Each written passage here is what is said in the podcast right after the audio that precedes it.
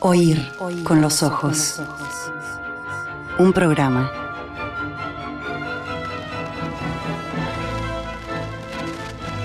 Bajo los efectos de la lectura. All right, now, everybody. Quiet, listen to me. We're going to start a show.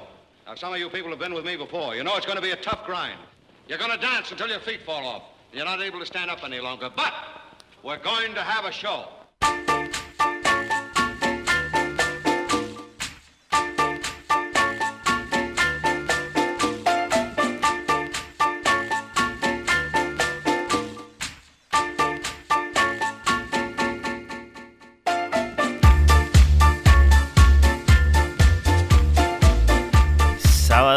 2 de septiembre de 2023, esto es Oír con los Ojos, bienvenidos, ¿cómo andan? Esto es Oír con los Ojos, bienvenida, ¿cómo andas? Natalia Mardero. Muy buenos días, Fernando Medina. ¿Cómo andamos? Muy bien, ¿y usted? Bien, un placer estar acá, saludarlos, recibirlos acá junto a Nachu, arroba nmardero en Instagram. Sí. Última publicación, preciosa foto de un vinilo que te compraste, Sí. Nachu. No, es un regalo. Ah, te lo regalaron. Sí. ¿Es eh, folclore? Folclore. Discaso. ¿Sí? Sí, hermoso disco. Sí, sí, sí. sí. ¿Tiene a don Alfredo? ¿Qué tiene? Podría tener. eh, otro tipo de folclore. Otro tipo de... ¿Te puedo decir algo que me pasa con, con Taylor Swift? Eh, Seguramente algo que le pasa a mucha gente, Sí. pero que después se les pasa también. Pero contame, contame, contame que me interesa. Eh, porque e- es de Taylor, fol- folclore. folclore de Taylor Swift. Ese, ese vinilo que te... re- Qué lindo regalo. Un vinilo sí. eh, de- del que... Por lo que me llega así como, como noticia, yo, yo apenas la sé procesar, pero es, es uno de los mejores álbumes Sí.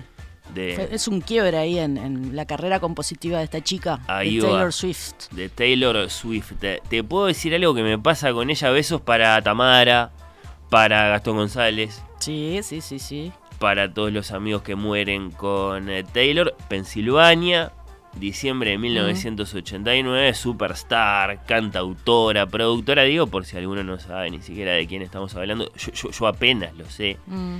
eh, empresaria, profeta estadounidense, eh, para ser la nueva reina del pop, que No. lo es en principio, o, o dicen que lo es, o, o- o- la postulan para que lo sea, eh, yo siento que tiene pocos, pocos hits, No, al revés. pocas Al revés. canciones realmente conocidas. No, no.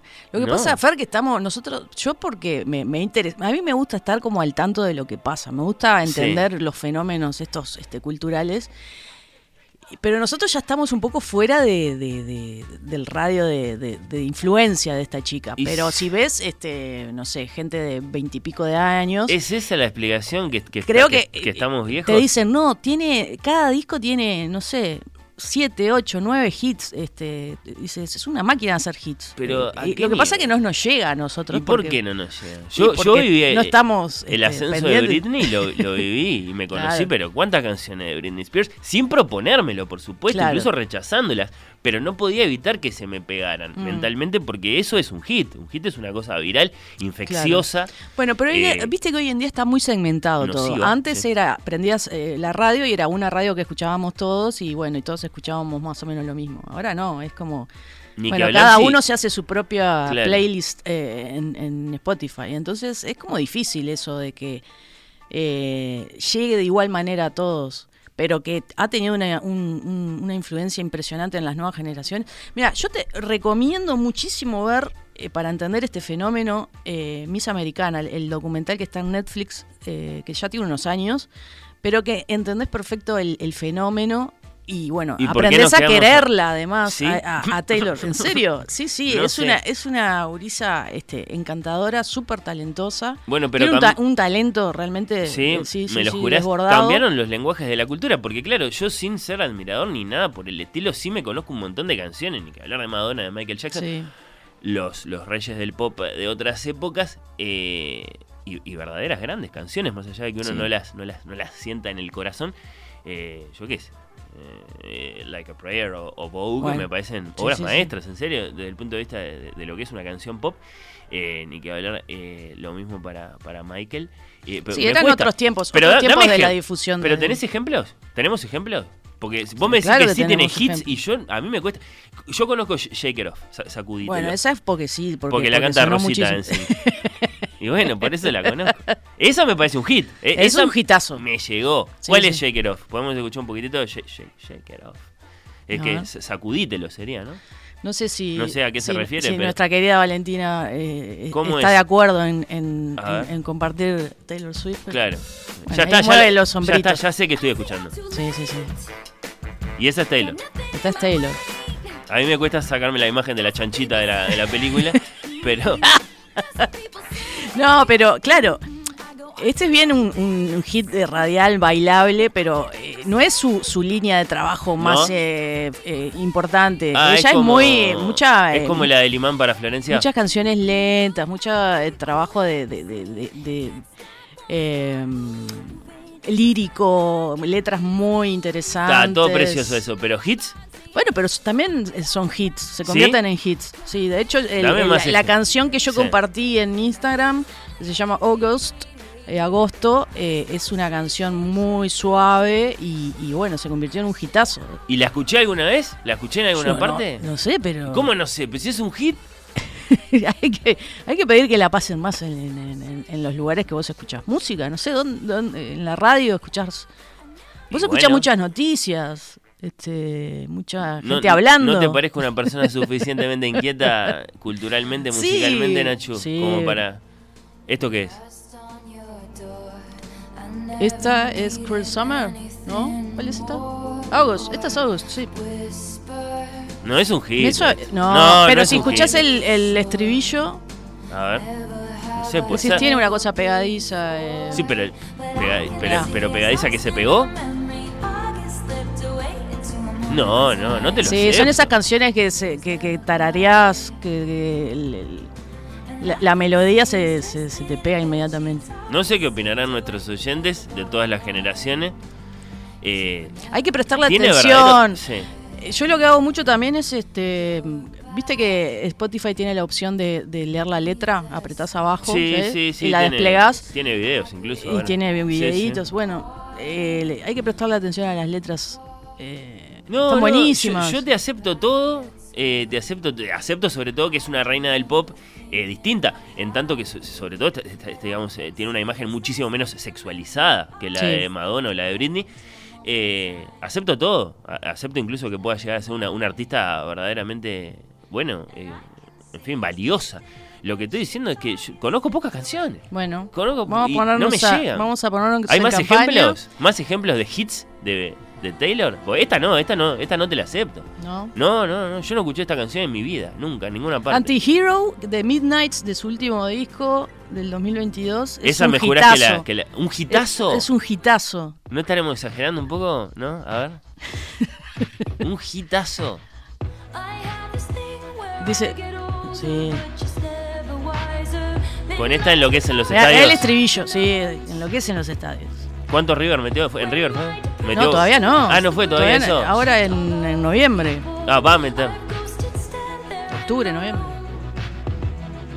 Gastón, por favor, si estás escuchando. Paula, Paula dice que para mí no tiene tantos hits, aunque tenga canciones muy buenas, que no es lo mismo, ¿no? Lo que sí es indiscutible, que tiene muchos fans. dice. Ah. Claro, eso sí yo lo observo. ¿Ves? Eso sí me lo Bueno, encuentro. pero los fans tienen eh, eh, consideran que, que, que tiene millones de hits porque tiene se saben todas las canciones y mira, mira el estribillo. Lo escuchaste seguramente en TikTok, en Instagram, Sí, pero no, se- no, no se me pega. ¿no? Puede ser que me lo haya cruzado, pero. Pero no es Shake It Off. No, O sea, no, es Shake, Shake It Off. Off, te- ¿ves? eso es un hit. Que capaz que, como vos decís, es una canción eh, menor de ella, de- de- de- digamos, no de las Sí, más, más, más, más tontita, artísticamente digo, ambiciosas, claro, claro. más divertida, Como, más- como la del imán de Florencia, ¿estamos de acuerdo? La del imán de Florencia es la, es la canción conocida de Florencia, pero no- evidentemente no es su, su, su logro artístico mayor. seguramente. Ahí sí. va, está. Mirá, no sé si te gustó el ejemplo. Sí, está la bueno. comparación. eh, Después tiene una que, que- que sí. también a mí me gusta muchísimo que se llama You Need to Calm Down, que es de un discazo que se llama Lover del Estás diciendo 2019. gitazo, discazo, no sé, está, eh, no sé, buen día, será que estoy viejuno, pero Taylor no me engancha, capaz que me gustaría, he puesto discos de ella en Spotify, me aburré, jajaja. Bueno, dice eh, Uri. sí, entiendo. eh, Sí, entiendo que pase eso. No sé. Pero hay, que, hay que faltan- insistir. Hay que, pero entonces, no, no, no, no, no es lo que estamos diciendo. ¿Tiene canciones famosas o no tiene canciones famosas? Mira, este, este tema es reconocido.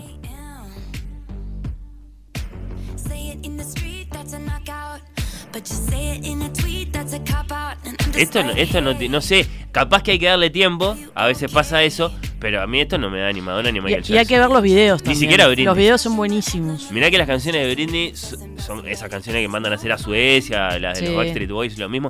Eh, Sí, son muy pegadizas, pero. Claro, son muy, muy limitadas en su ambición y en su alcance desde Sí. casi todos los puntos de vista, Mm. pero tienen esa cualidad, tienen la cualidad del hit, Sí, claro. tienen la cualidad de que son, son infecciosas, son... son eh, vos decís que esta, si le Esta das se te dos pega o tres, también. se te sí, pega. se te Sí, pega. me- Ta- Terminás cantando esto. yo confío en vos, Nacho.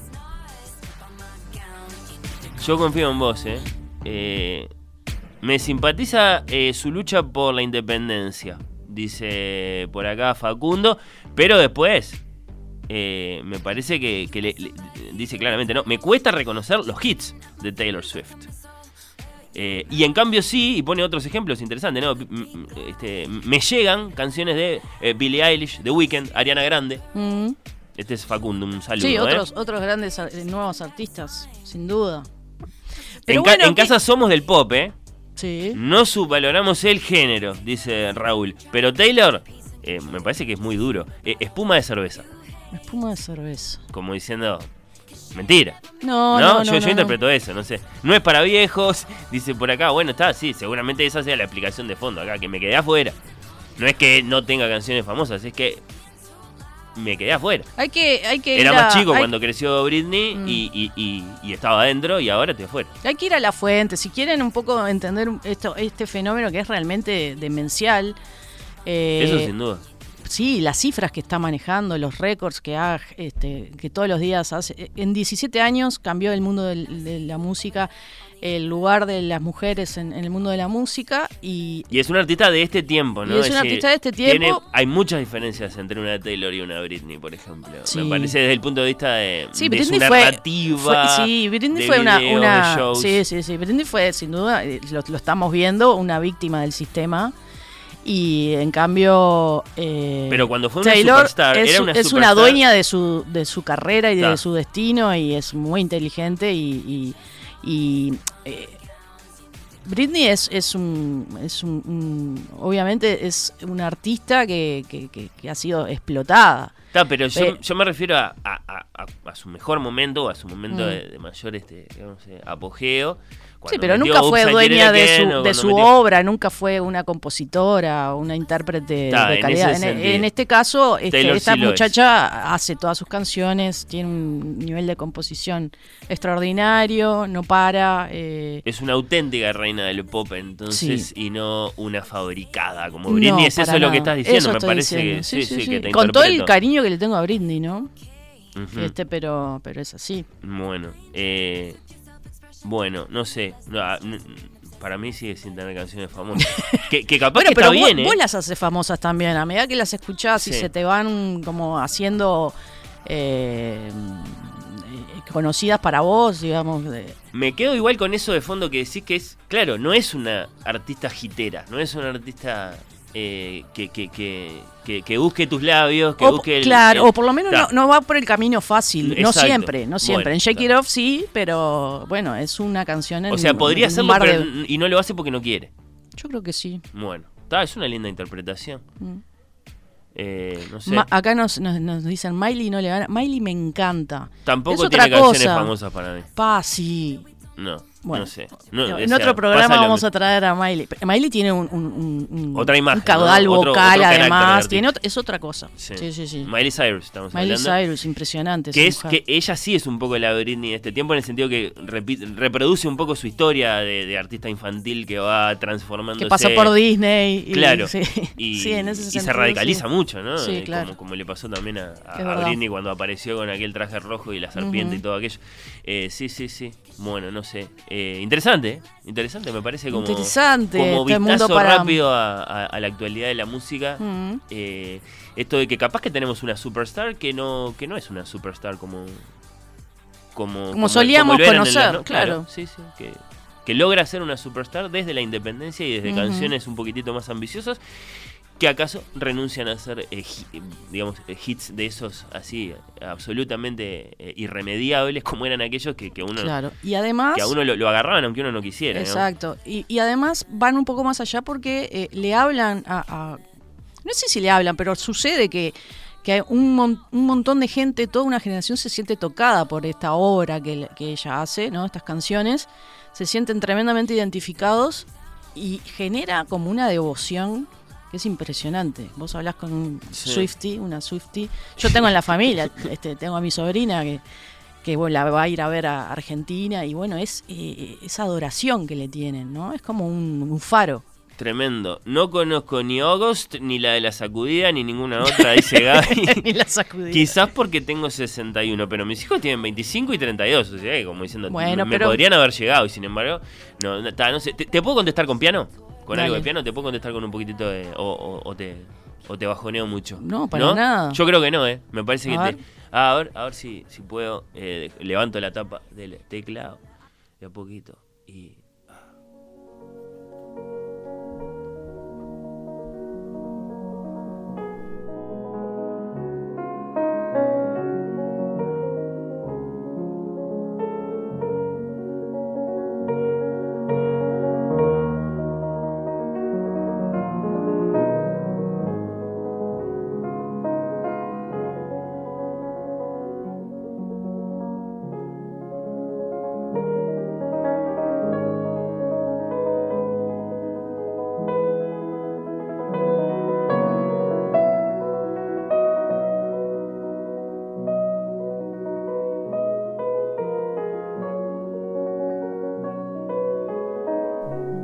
pero esta música es mucho más envolvedora del corazón que cualquiera de Taylor. Eh, mucho más hit.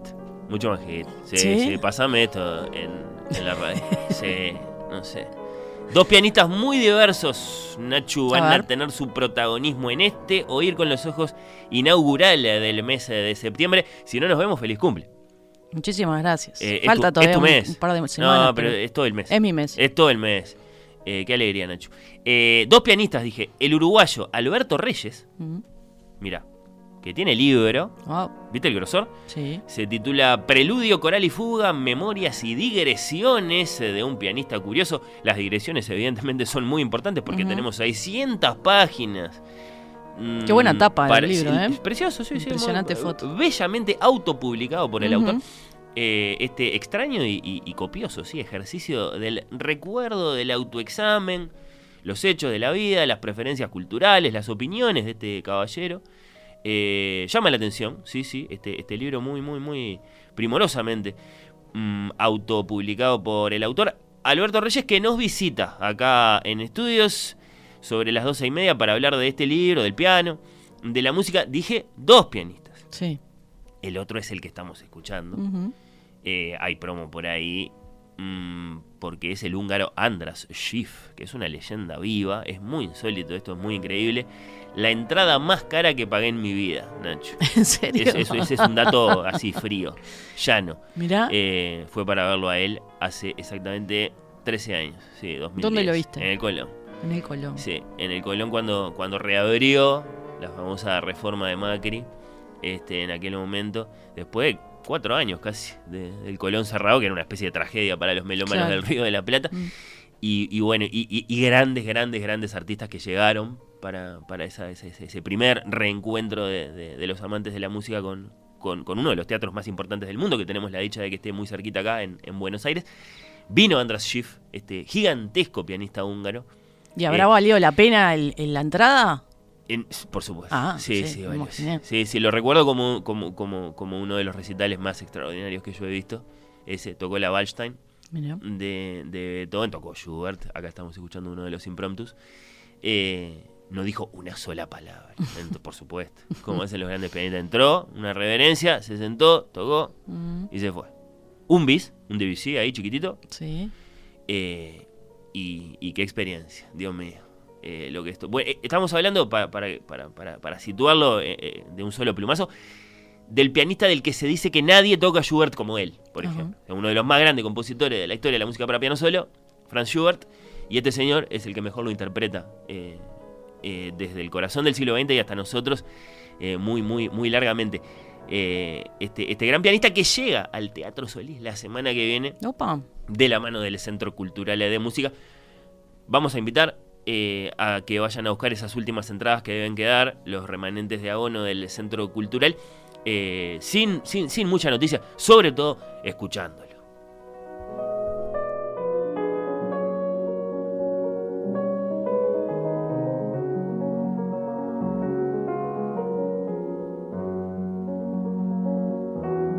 En el corazón de nuestro programa, nuestra protagonista, Nachu, a ver cómo Mm. lo decís vos. Es Ma- Maggie O'Farrell. ¿O'Farrell? ¿O'Farrell? ¿O'Farrell?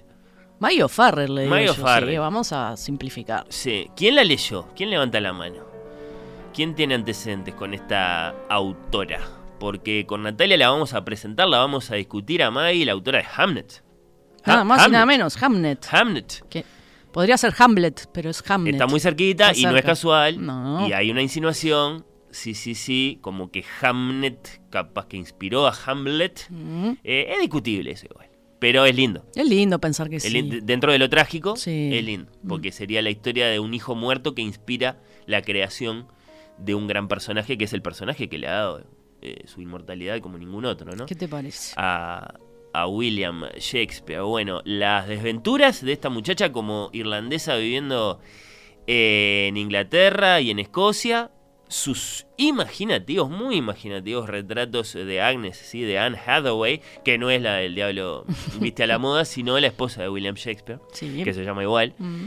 eh, la, la, la Germu de, de Shakespeare, y ahora de Lucrecia de Medicis, que es su nueva protagonista, su nueva elegida para, para su regreso a la novela después de ese hitazo. Este sí un hitazo. Mm.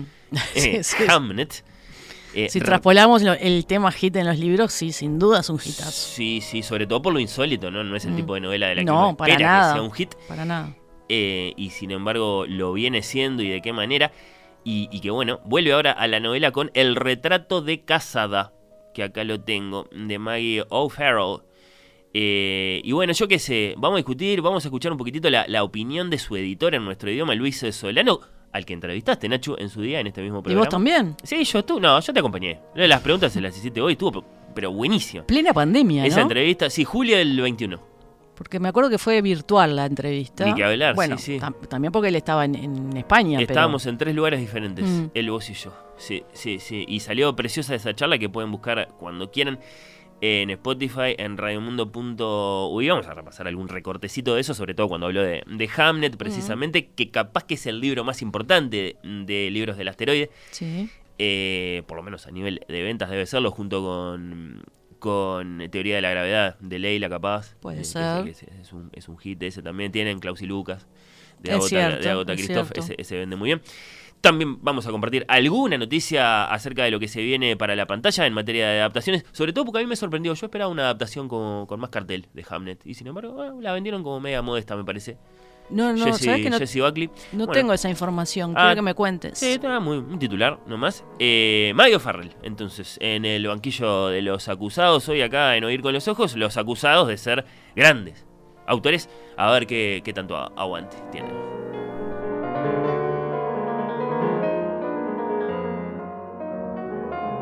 Saludos, reverencias, aplausos para nuestra pianista estrella que es Valentina Fuster. Ya la veníamos saludando, la saludo formalmente. La ahora. veníamos peleando. No, pero. Yo la vengo peleando desde hoy. Por el tema tel- Son hoy, ¿Qué operadora que desde ayer, sí. Dos contra uno hoy con Taylor Swift, pero bueno, me la banco. Porque a Vale tampoco le gusta, o por lo menos no, no, no la reconoce. Todavía no le como llegó, esa- todavía no le llegó, ya le va a llegar. Vale es le- de los Beatles. ¿Ah, sí? Sí, no sé si te dice algo eso. Es, Bueno, es clásico. eh, eh, me mira. No, que eso qu- quiere decir que le gusta la buena música y que le- va, va a saber apreciar el, Sí. el talento de Taylor me Swift estoy, cuando se para, anime. me estoy guardando para diciembre el momento de, de ponerle micrófono a Vale a ver si quiere Uh, decir algo. estaría Hasta ahora. Mm. nunca habló en este programa, pero, pero, pero el nivel de protagonismo que La tiene audiencia es se muy- lo es merece. muy increíble. Sí, bueno, eh, Cuando saludo a Vale es cuando, es cuando se viene nuestra sección esa canción de Ya la escuché. Mm. Esta semana dudé mucho porque una de las palabras de la semana es una palabra muy para este espacio nuestro. Sí. Eh, clientelismo, Nacho. Mm. Se habló mucho de clientelismo. Una palabra, eh, no sé qué les pasa a ustedes, eh, muy extraña, muy ambigua, me parece. A mí al menos siempre me deja un poco perplejo esa palabra, esa, esa voz, clientelismo. Eh, porque claro, eh, es muy negativa y sin embargo uno dice, pero ¿qué tiene de malo? Eh, atender bien a los clientes. Claro. ¿No? Mm. Eh, el clientelismo. Bueno, lo que pasa es que dicha así significa otra cosa que no tiene nada que ver con los clientes. Eh, la economía de la Comisión Técnico Mixta de la represa de Salto Grande generó esta semana cruces políticos entre oficialismo y oposición con la palabra clientelismo en el centro. De ese debate, el Frente Amplio cuestiona una resolución del Poder Ejecutivo que autoriza la transferencia de 200 millones de pesos a la parte uruguaya de esa comisión técnica que compartimos con nuestros hermanos argentinos al otro lado del río Uruguay, en aquella represa, porque de esa fuerza política entienden que ese dinero está destinado a financiar prácticas de clientelismo. Clientelismo. Sí, clientelismo político que estaría ocurriendo bajo la gestión del nacionalista Carlos Salvisu.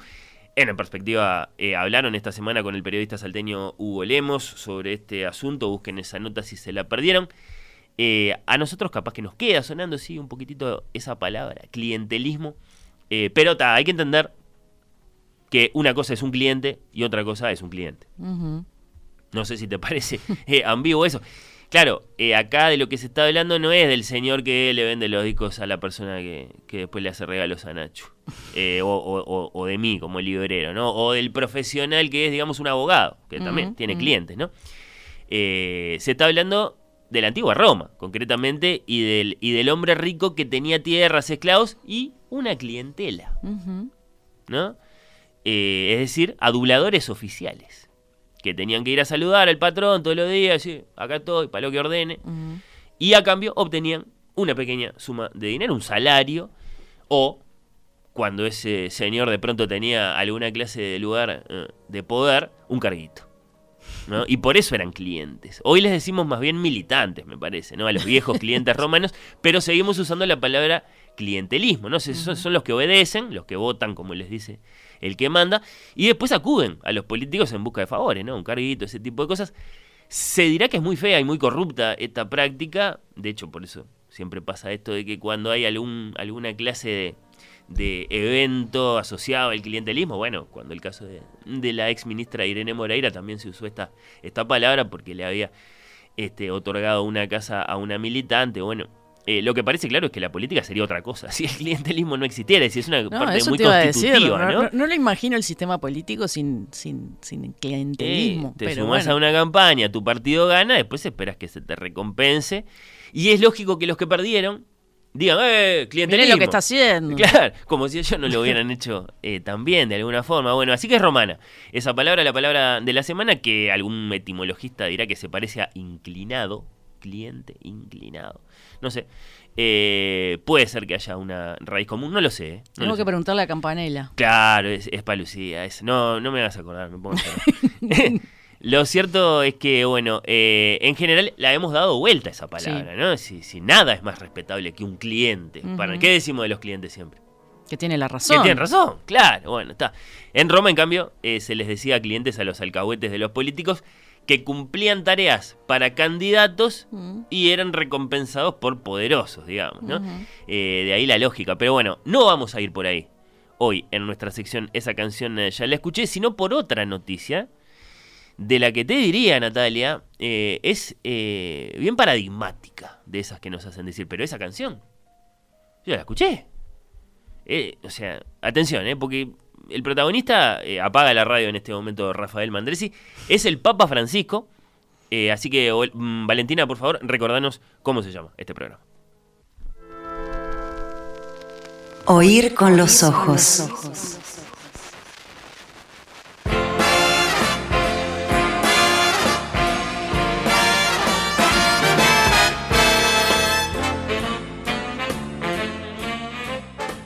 Ustedes tienen la posibilidad de caer en cuatro pecados. o cuatro cosas, actitudes malas, por no hablar en lenguaje teológico, ¿no? cuatro, actitudes que los amenazan continuamente y de las cuales tienen que defenderse. Primero la desinformación, o sea, doy la noticia pero doy la mitad nomás, la otra mitad no la doy. Entonces eh, eso va contra el derecho de que tiene un, uno que recibe noticias de estar informado, le informas la mitad, informas mal. Esa es una de las desviaciones que ustedes tienen que cuidarse de no caer en ella. Segunda es la calumnia. Ahí nomás calumniar gente. Y hay medios de comunicación que calumnian sin ningún problema. No, pero, ¿pero ¿dónde sacó eso usted? Ah, lo, lo vi en la televisión o lo leí en el diario. Pero eso no es, ah, lo dice el diario. Claro, el medio de comunicación tiene tanto poder frente a las masas, a la gente, que puede calumniar eh, impunemente. Además, ¿quién le va a hacer juicio? Nadie. Tercero, la difamación, que es más sutil todavía. Porque toda persona tiene derecho a la reputación. Y cuarto, eh, uso la palabra técnica, es un poquito arriesgado decirlo, pero es verdad, ¿no? La coprofilia, ¿no? El amor a, la cosa sucia, ¿no? El amor a, literalmente, amor a la caca, ¿no? Amor a la cosa sucia. Y lo dejé hasta el final porque es lindo escuchar al Papa decir el amor a la El amor caca. a la caca es Mm, buenísimo. Sí, más allá de que lo que nos interesa es lo que dice al principio, Mm. ¿no? Eh, ay, eh, yo pido perdón por esto, pero esa canción no solo ya la escuchamos, ¿cómo la escuchamos? Mm. Eh, ahí lo escuchábamos, sí, sí, sí. Eh, al Papa Francisco, a Bergoglio, la desinformación como uno de los pecados, dice, del periodismo. Eh, ahí repasaba también los otros pecados, son cuatro en total, según su opinión. Le dieron un premio esta semana al Papa, un grupo de profesionales italianos de la, de la comunicación.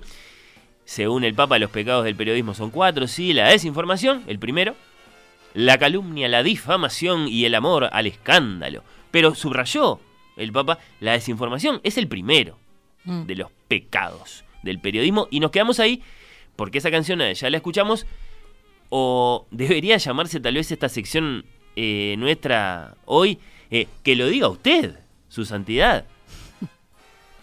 La desinformación como pecado, bueno, no sé, no sé, no sé. Eh, está, está muy preocupado, al parecer, eh, Francisco, por la influencia de las noticias falsas en la, en la opinión pública. Y claro, muy, muy brevemente esto, ¿no? Muy brevemente esta, esta respuesta nuestra. El tema es que justo el Papa algo que ver tiene con la institución que en un cierto punto remoto de la historia descubrió que la voz de Dios podía escucharse a través de la escritura y lo aprovechó, lo aprovechó en esa palabra divina que quedó registrada en viejos papiros desde la época de Moisés, allá por el siglo, bueno, no sé, como 13 antes de Cristo, una cosa así, dando lugar a lo que llamamos la Biblia hebrea o lo que los cristianos se llaman Antiguo Testamento. En aquel remoto punto de la historia antigua, allá no lejos del tiempo de, de la guerra de Troya, el mundo conocía la noticia de una nueva manera de pensar en los dioses. En general se aceptaba que cada tribu, cada pueblo tenía sus propios dioses, así en plural, hasta que de pronto, breaking news, br- breaking news, la idea de un solo dios que controlaba el destino humano y la historia, eh, noticia que bien podría ser muy, muy, muy, muy, muy aterradora, ¿no? Nos imaginamos, además de una gran fuente de poder para quienes mejor la comprendían. Era difícil entender qué significaba eso exactamente, un solo Dios, pero sugería que esa única voz era la fuente de la vida, la energía, el significado de todo lo que existía. La noticia entró como un trueno en las mentes humanas, eh, todo indica, ¿no? Acá estamos todavía. Es una idea, eh, sí, de la que acaso más allá de, de- Nietzsche, mm, bueno, todavía no, no, no hemos terminado de salir, si es que vamos a salir en algún momento, si es que tenemos que salir, bueno, no, no vamos a entrar en esa discusión nosotros ahora. Un solo Dios. Todos los demás dioses eran creaciones humanas, formadas por la imaginación, fabricadas por la mano del hombre, bueno, eh, eran mentiras estos supuestos dioses, y las mentiras dañaban el espíritu, y entonces había que dejarlas de lado. El único Dios verdadero era el que había escogido a los hijos de Israel para proclamar esa verdad al mundo. No es de extrañar que aquellos a quienes llegó este mensaje tuvieran miedo, ¿no? Eh, ahora eh, estoy leyendo un, libro que tengo acá para invitar a conocer. El mundo estaba lleno de dioses que tenían hordas de adoradores entusiastas y habían fundado múltiples negocios para servirles. Denigrar las creencias de la gente no era buena idea, pero amenazar la forma en que se ganaban la vida era mucho peor. Ahora, eh, sí, eh, bueno, eh, el Papa Francisco dice, bueno, cuidado con la información falsa, no sé, está bien. Estaba leyendo un pasaje de, de una pequeña historia de la religión, de un Richard Holloway. Es un bello libro de referencia para, para Araganes como uno. Eh, por breve, por bien escrito, es de Galaxia Gutenberg. Por otro lado, mm, dice Borges, más lejos fueron los cristianos eh, lo dice en el culto de los libros, el pensamiento de, que la divinidad había escrito un libro los motivó a imaginar que había escrito dos y que el otro era el universo. A principios del siglo XVII, Sir Francis Bacon declaró que Dios nos ofrecía dos libros, sí, para que no incidiéramos en error. El primero, las escrituras, que revela la voluntad de Dios. El segundo, las criaturas en las que se revela su, con mayúscula, poderío. Eh, y este era la llave de aquel. No sé, le damos la razón, como sea, eh, a Francisco. Y mira, esto te va a gustar, Nacho. A ver. Esto te va a gustar, eh, mi, mi- mi ochentera amiga, porque los que lo van a decir mejor, esto que dice, que dice Francisco, son los muchachos de la tienda de mascotas. Ellos lo, lo dicen muy bien.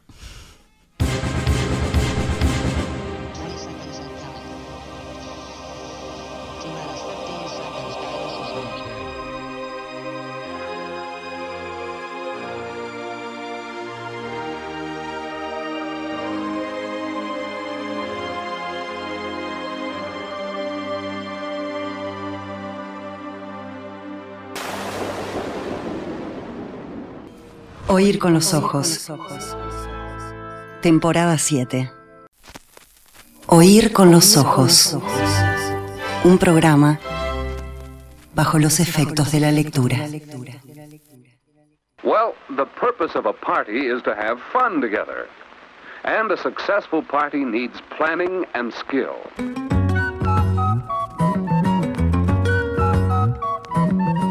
Miembros de la orquesta. Natalia Mardero.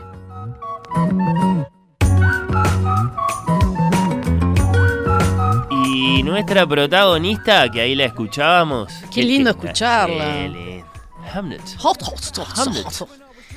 Nuestra protagonista literaria hoy es la reinventora de la novela histórica. Yo te tiro ese titular. La novela Mm. histórica era una cosa y ahora es otra. Mm, no sé. ¿No? Ah, controversial ese, ese Eh, titular. la redescubridora de la novela histórica. yo, yo no, no, no, no tenía eh, Es que yo no sé de si- una novela si- histórica ah, así, a lo mm. Yo Claudio o a lo Memorias de Mm, Adriano. mm. ah, artísticamente ambiciosa y no meramente una Sí. forma de novelizar No, hechos no, que no. están en las enciclopedias como este. Entiendo, entiendo lo que sí decís, pero no sé si, si hablaría de novela histórica en este caso. Ah, vos no, no, ni Está siquiera. un poquito difuso de ahí los, los límites, pero está buenísimo bueno, es plantearlo. cierto, ahora después lo vamos a escuchar que su editor en nuestro idioma, Luis Solano, dice yo odio la novela histórica Mm. y a mí Hamlet me gustó. Claro. Eh, Ah, no sé, capaz que sí que hay una clave por ahí. Eh, ¿Quién nos puede contar algo acerca de Ma- Maggie O'Farrell? O'Farrell, sí, la autora de Hamlet. Hamlet. ¿Quién leyó Hamlet? Ese hitazo literario. ¿Quién se acaba de comprar Retrato de Casada, que es su novela más reciente. ¿La Salió recién, ¿no? Salió sí, hace tiene unas poquito. poquitas semanas eh, de llegada a Uruguay, sí, el retrato de casada con llamativa tapa, ya la vamos a comentar. La escuchábamos, Nacho, a Maggie O'Farrell, ahí en entrevista con eh, la BBC. Eh, a mí me llamó mucho la atención la historia de Hamlet, el hijo muerto de Shakespeare. Bueno, eh, a pesar de haber nacido en Coleraine, en Irlanda de la Norte, parte, como sabemos, del Reino Unido, a diferencia de la otra Irlanda. Eh, ahí, eh, no, no- no lejos, al noroeste de, de Belfast, a no sé, a una hora o algo así. En eh, 1972 nació allá eh, Maggie en Coleraine.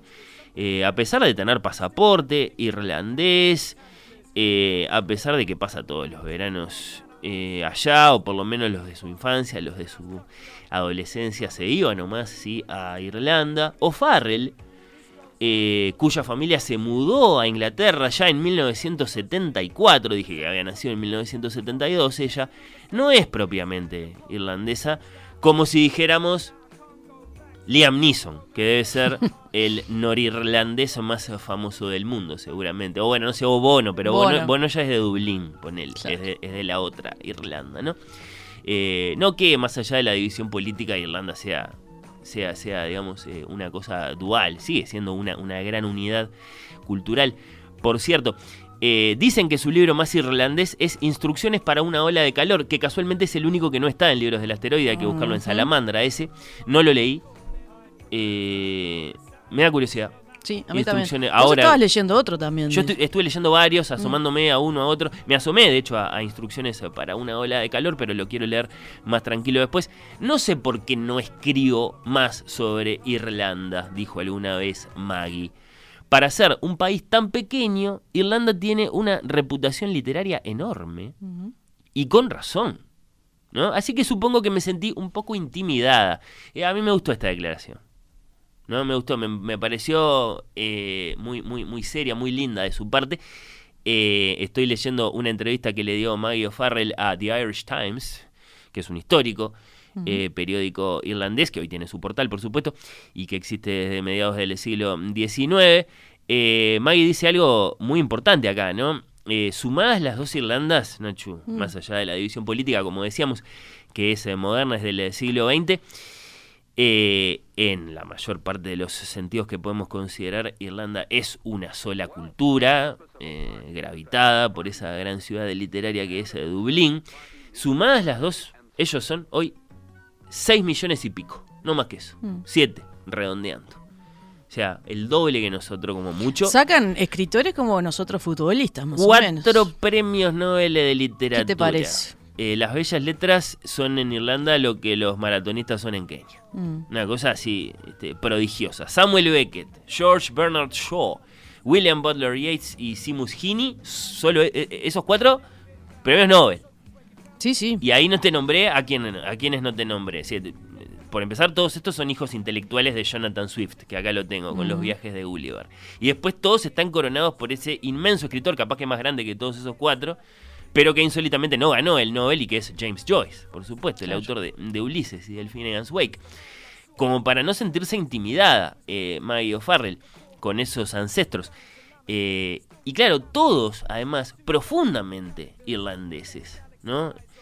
Eh, estos que nombré, porque también nacieron en Irlanda, yo que sé, Lawrence Stern, el autor de la, de la vida y opiniones del caballero Tristram Shandy, para no hablar de Oscar Wilde, que también nació en Irlanda. Claro, después ellos, como Maggie, se britanizaron eh, mucho más, hicieron sus carreras mayormente en Londres.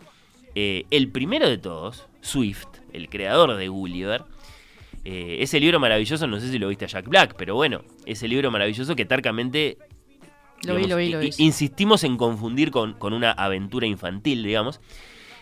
Swift lo expresó para siempre. ¿Vos te acordás cómo se llama? Y si no, si no lo sabés, te lo cuento. Una de las islas más así, más, más tremendas, más inolvidables por las que pasa Lemel, eh, el capitán eh, Gulliver, en, en sus viajes de. eh, estamos en 1726. Este es un gran libro de moda eh, en, en- en las Islas Británicas. Eh, claro, en tiempos en que otro gran libro de moda era el Quijote. Y todos los hombres de letras leían bien en español. Swift le pone como nombre a una de las islas eh, por las que pasa Gulliver, una isla chiquita enfrentada a otra isla grande, ¿no? Como para que todos se dieran cuenta Sí, sí, de sí. era de lo que se estaba hablando. Eh, la puta, así en español, Mm. todos juntos, la puta. Eh, es una isla flotante dominada por un gigantesco imán. Todos los lectores de aquellos viajes entendían qué era lo que se estaba diciendo. Swift estaba diciendo, esto es lo que pienso, de alguna forma, eh, de cómo nos tratan a nosotros los irlandeses desde Inglaterra. ¿no? Exacto. Eh, no se sentía con derecho a escribir sobre Irlanda, Maggie O'Farrell. Y bueno, la respuesta es que muy de a poco como que recién su sexto, séptimo libro empiezan a ser, sí, un poquitito más irlandeses en tema, en tono. Por ejemplo, ahí está This Must Be the Place, tiene que ser acá, como tradujo, tiene que ser aquí, no acá, como tradujo Concha Cardeñoso para Asteroide, que es la gran traductora de, de Maggie, ¿no? Eh, tiene, tiene una, una- una gran protagonista, sí, este, eh, irlandesa, que es eh, Claudette Wells, que vive en la campiña, en Irlanda. Y le costó más acaso escribir libros de, de- de- de tema o de registro lingüístico, ¿no? Claro. Eh, más, más propio de esa, de esa gran eh, literatura. Y entonces no está claro si pertenece o no. Más allá de que decimos, no, la, la irlandesa Maggie O'Farrell. Si pertenece a Irlanda y a su literatura o, o- o no tanto, ¿no? Porque se fue muy chica a Inglaterra y ahora a Escocia, vive en Edimburgo. Eh, y porque en su momento los ingleses la trataron, la trataron poquito mal, ¿no? la asustaron, la asustaron, ese es el tema. ¿no? Una vez estuve en una gira de promoción de libros en Australia, dice, y noté en mi agenda que yo tenía que participar en ese panel al que me habían invitado, en tanto que escritora irlandesa. Les dije, pero yo no estoy segura de si realmente me quieren en ese panel porque nací allá. Miren que yo no crecí allá. Mm. Y me dijeron, pero sos la persona más irlandesa que tenemos. Con Los- ese apellido, Claro, los demás a lo sumo tienen un abuelo, no sé qué, dale, aceptá. Y bueno, eh, eh, son ese tipo de malentendidos más o menos forzados Sí, sí, los que sí, la fueron convirtiendo en una autora irlandesa. Eh, cuando Maggie nació en los años 70, no era una época fácil para ser irlandés en Gran Bretaña. En realidad la pasamos bastante mal, dice ella. Teníamos que soportar incansables chistes de irlandeses, eh, incluso de profesores. Si, tenía que deletrear mi nombre en la escuela, los maestros me decían cosas tales como, oh, Farrell. Ah, entonces tu familia está en la IRA. Opa. Los maestros podían decirle esto a una niña de 12 años frente a toda la clase sin ningún problema. La alusión era clara. El ejército republicano irlandés, IRA, Irish Republican Army, una organización paramilitar revolucionaria irlandesa que peleó contra la ocupación británica de Irlanda en la guerra de independencia ya en el amanecer del siglo XX y que después tiene numerosas versiones eh, supervivientes, digamos, hasta el, hasta el día de hoy, unas más violentas que otras. Lo que le estaban diciendo a Maggie, eh, tus padres a lo mejor son guerrilleros o son gente ultraviolenta, no sé, eh, según a qué ala moderna de la, de la IRA se referían. Los comentarios no cesaron cuando ella creció, cuando su padre, que es de Dublín, eh, la llamó por teléfono a, a la oficina de Londres donde trabajaba a principios de los años 90, una vez para decirle no sé qué, eh, lo cuenta esto Maggie, eh, uno de los colegas le dijo, ah, yo pensé que nos llamaba porque así este, nos íbamos del edificio en los próximos dos minutos. cuenta Maggie. Y, y- y claro, le parece muy terrorífico que fuera gracioso, ¿no? Claro. Eh, ella dice, pensaban que era gracioso decir, jaja, tu papá es un terrorista. Claro. ¿no? Y no era gracioso. Eh, este tipo de comentarios son menos comunes hoy en día, pero no estoy seguro de que sea por una razón positiva, dice Maggie. Me gustaría poder decir que es porque la gente es menos racista, pero a mí me parece que es porque ahora tenemos inmi- inmi- inmigrantes que vienen de más lejos y entonces se la harían ellos, que no nosotros los irlandeses, ¿no?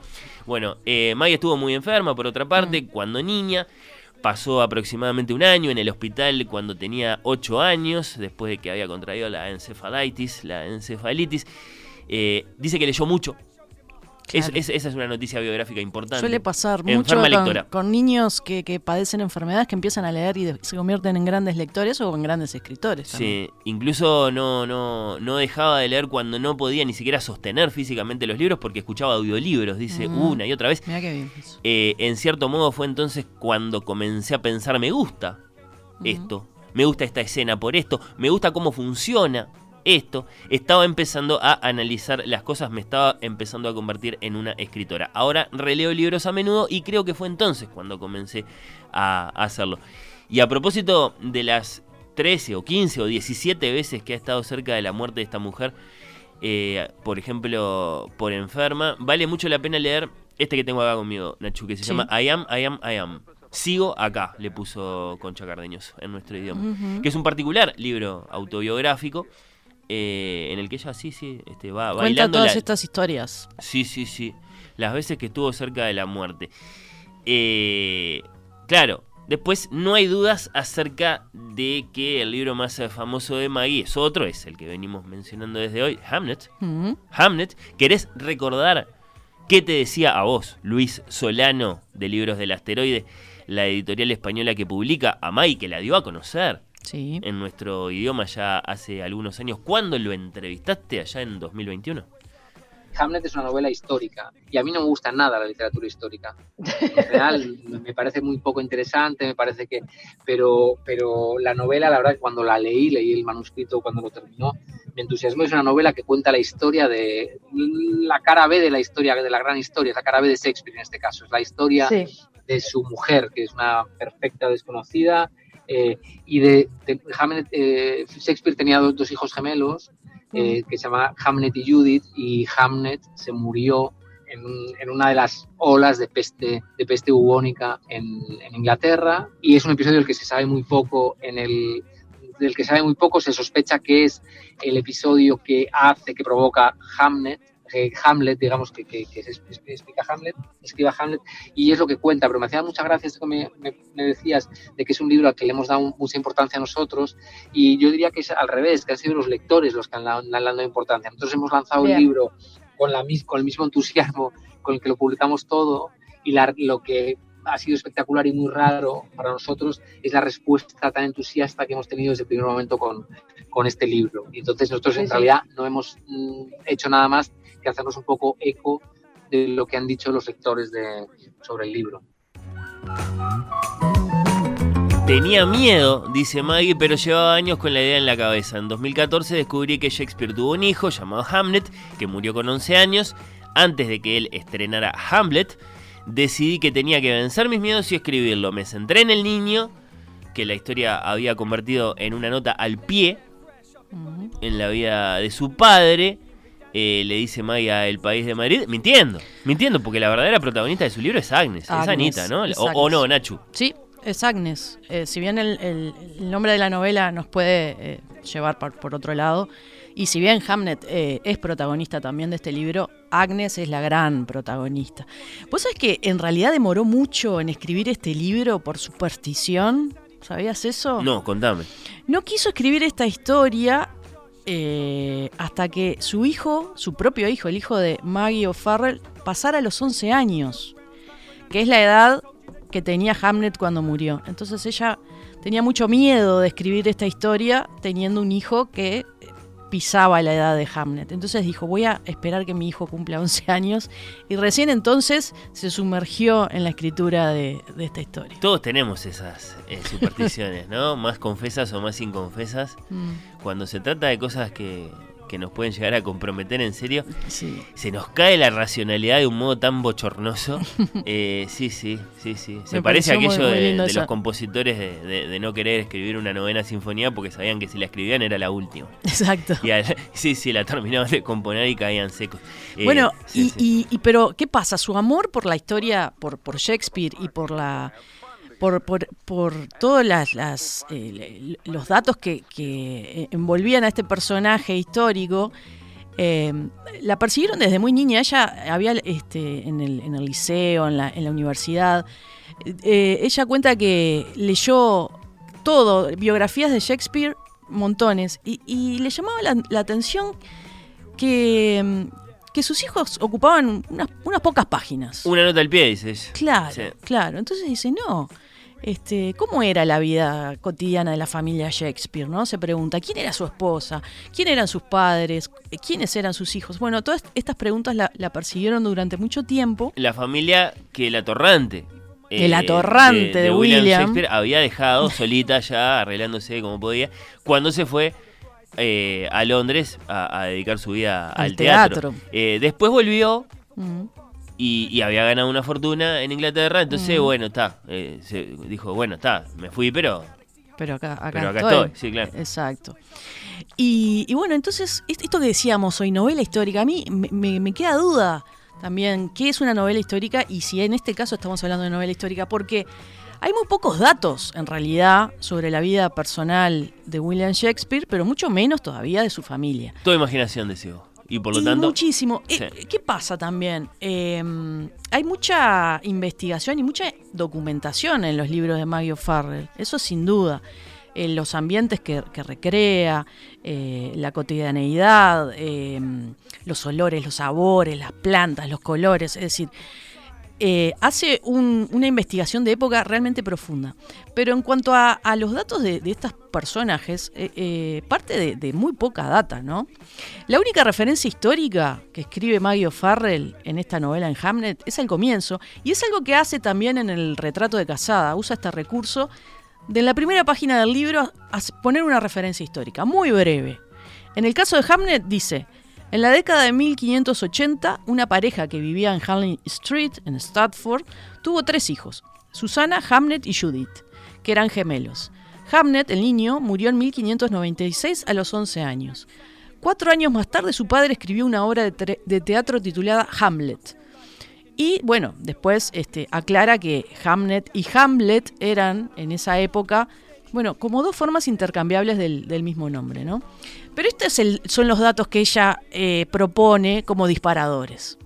Después, una notita una notita. enciclopédica muy, muy, muy, muy chiquita, tenue, como para situar al lector. Y Exacto. como si dijera, a partir de ahora, el resto es imaginación. Exactamente. Esto es lo que sabemos, eh, ahora lo que nos podemos imaginar. Igual ella hace como. eh, pro- hace una propuesta eh, de, de este mundo eh, familiar que sí, que, que- que puede ser real. De hecho, eh, Luis Solano comentaba así: el, el hijo de Hamlet murió de, de peste. En realidad no se sabe de qué murió. Es probable que haya muerto de peste porque la, la peste arrasaba a Europa. Había Y- muertes atribuidas a la peste. Claro, claro. Y de hecho Mario Farrell propone esta, esta muerte y hace una cosa maravillosa en el libro, que en un momento, no sé si te acordás, este, eh, cuenta el recorrido de las pulgas, eh, desde Alejandría, este, pasando, bueno, por, por, por eh, no sé si es Venecia, bueno, hay un, un marinero Un que, que juega con un mono en la calle, las pulgas se le pasan al cuerpo de él, bueno, esas pulgas viajan, viajan, viajan, y hasta que este, llegan a a, a, eh, A sí, sí, ¿no? el, el rastro epidemiológico. Claro, y ella, bueno, dice, bueno, quería hacer este capítulo para demostrar o, o- o, eh, mostrar en realidad el, el poder que tenía la peste en esa época, que, que aterraba a todos, este, y cómo era posible que, que viajara de un continente a otro. poblaciones enteras, por supuesto. Así que bueno, ella va construyendo en base a cosas posibles, entendiendo la época. eh, eh, como te decía, esa cosa de trasladar al lector, a mí me gustó mucho como la ambientación, ¿no? Como ver una película muy bien ambientada. Y ella dice en una entrevista, dice, "A- antes de empezar a escribir una escena en un comedor del siglo XVI, tenés que saber de qué estaba hecha la ropa, la comida, el suelo, la mesa, pero sin abrumar con los detalles. Era un mundo más conectado con la naturaleza, a los ciclos de luz, se acostaban y levantaban con el sol. Y esto es algo que se percibe todo el tiempo en el libro, que es maravilloso, ¿no? El tema de la luz entrando por las ventanas, eh, el tema de, de- de esa, esa casita eh, que está al lado de la casa de, la- de los padres de, Shakespeare, eh, donde viven todos un poco amontonados, el fondo, las gallinas, el fuego en la cocina. Uno no puede evitar sentir los olores, ver las texturas, el- el- la luz como entran en las habitaciones, eh, las creencias. Este, Agnes es una especie de curandera, eh, una bruja en el pueblo, conoce muy bien las plantas, hace pociones, cura a la gente del pueblo. Es un personaje increíble eh, cómo está este, construido. Y, y bueno, el, ¿Qué el amor por sus hijos, los del- partos, los partos como un, un, eh, eh, un, un- un- momento en la vida de las mujeres que era tremendamente peligroso. Y que a nadie le interesaba. Claro. Este, claro. El terror ¿no? que generaba el parto, las estadísticas que ah, eh, eran muy desfavorables para las mujeres, para los bebés. Este, todo eso está eh, construido de una manera eh, deliciosa. ¿Qué este decís de la, de la victimización o de los, cómo decís, de las valorizaciones un poco corridas del lugar? La, muerte, la, la- la- la mortalidad infantil eh, evidentemente no era lo que es para nosotros, Claro. porque era eh, Muy común. una locura de común. Claro. eh, entendía eh, desde nuestro presente. ¿Qué, qué, qué decís de- del nivel de victimización de, de Anita tal y como la retrata la, la autora? Porque la, la torrente de su marido se había ido a trabajar. Bueno, no. eh, eh, eh, es interesante la relación de ellos dos y, y sobre todo cuando muere el hijo. Él- a él nunca lo nombran, ¿no? O sea, No, no- eh, no- nunca nos dicen. eh, Nunca el nombre. Shakespeare, Nunca sé el nombre. Es el padre, el hijo, Claro, el exacto. hermano, el profesor, el marido. Nunca se lo nombra como, como William y como Shakespeare, mucho menos. Eso sobre es todo muy- como eso un muy- dramaturgo consagrado. Eso es muy gracioso. Pero mm, bueno, él está trabajando en, en- en Londres y bueno, la peste también y las epidemias son los momentos en que se cierra el teatro y él tiene la oportunidad de volver, son los momentos en que él vuelve. Es muy curioso eso porque eh, el libro empezó a, a- a hacer su recorrido en pandemia, ¿no? Y entonces era un poco Sí, estar hablando de, de- de- del COVID, ¿no? Este, pero es muy linda la relación que plantea igual entre ellos dos, ¿no? Como, de hecho, el- la primera parte del libro es cuando se conocen, él queda eh, totalmente deslumbrado con ella entrenando un ave de presa, este, como esa figura de mujer misteriosa con, con, con esa sabiduría de, este, con otro tipo de sabiduría, ¿no? Él era un tipo letrado, profesor de filosofía y ella era este, una mujer que, que no tenía formación, pero Era mayor que él. era mayor que él. 7, 8 años. sí. Y eso también, bueno, es- eso eh, forma parte de la historia. Es muy realista, eso, está, es, eso es un acierto novelístico por parte de, de, de O'Farrell, que en el libro Shakespeare no sea Shakespeare, porque Shakespeare no era Shakespeare en los tiempos Claro. de Shakespeare. Shakespeare es Shakespeare para nosotros. Exacto. Eh, en aquel tiempo y sobre todo eh, antes de, mm, pongamos por caso, 1608, 9, 10, 11, cuando finalmente se retira. 1600, dije Mm. bien, sí. Eh, no, no, er- era, era un hombre de teatro como otros, Mm. quizá particularmente exitoso, sí. Eh, pero además yo que sé, el teatro por supuesto no tenía nada que ver ni con el arte ni con la literatura. Bueno, eh, es- es- esa, esa cosa de hombre común que tiene el marido de Agnes eh, está bien, eso, eso es un acierto narrativo, por supuesto. Sí, y me gusta mucho cómo la relación entre ellos dos, cuando, este, cuando él vuelve en distintos momentos y cuando muere el hijo, bueno, cómo los dos personajes se enfrentan el dolor de diferentes formas, este, y bueno, asumen el duelo de, de- de distinta manera. Eso me parece muy, muy bello en el libro. Es fuertísimo todo el tratamiento de eso, ¿no? De, de- de- cuando muere el niño y, y uno ve también cómo, cómo se enfrentaba a la muerte en la vida cotidiana, cómo se, se, se preparaba el cuerpo para el entierro. Sí. Todo eso está muy, muy detallado, Y este, es- muy, eh, muy desgarrador, ¿no? y está sí, bellamente sí. escrito, eso es ni que hablar. Está francamente deslizada por, por O'Farrell como autora la noción de que hay una relación directa entre la muerte del niño y, y la redacción de la tragedia del príncipe de Dinamarca. ¿no? Con la gran tentación de asociar los nombres, por supuesto, Claro. ¿no? Si bien este, había una crónica ahí, saxogramático, qué sé yo, de Ujú. Dinamarca, eh, y, la, y la historia de- del castillo de Elsinor, eh, se supone que entonces, si le vamos a creer a ella, tal y como investigó y tal y como se Ujú. imagina las cosas en clave histórica, eh, Shakespeare escribió la tragedia del príncipe de, Dinamarca como forma de sublimar su dolor Y por la muerte de su hijo. Y, y por, por la cercanía de las fechas y eso es muy probable.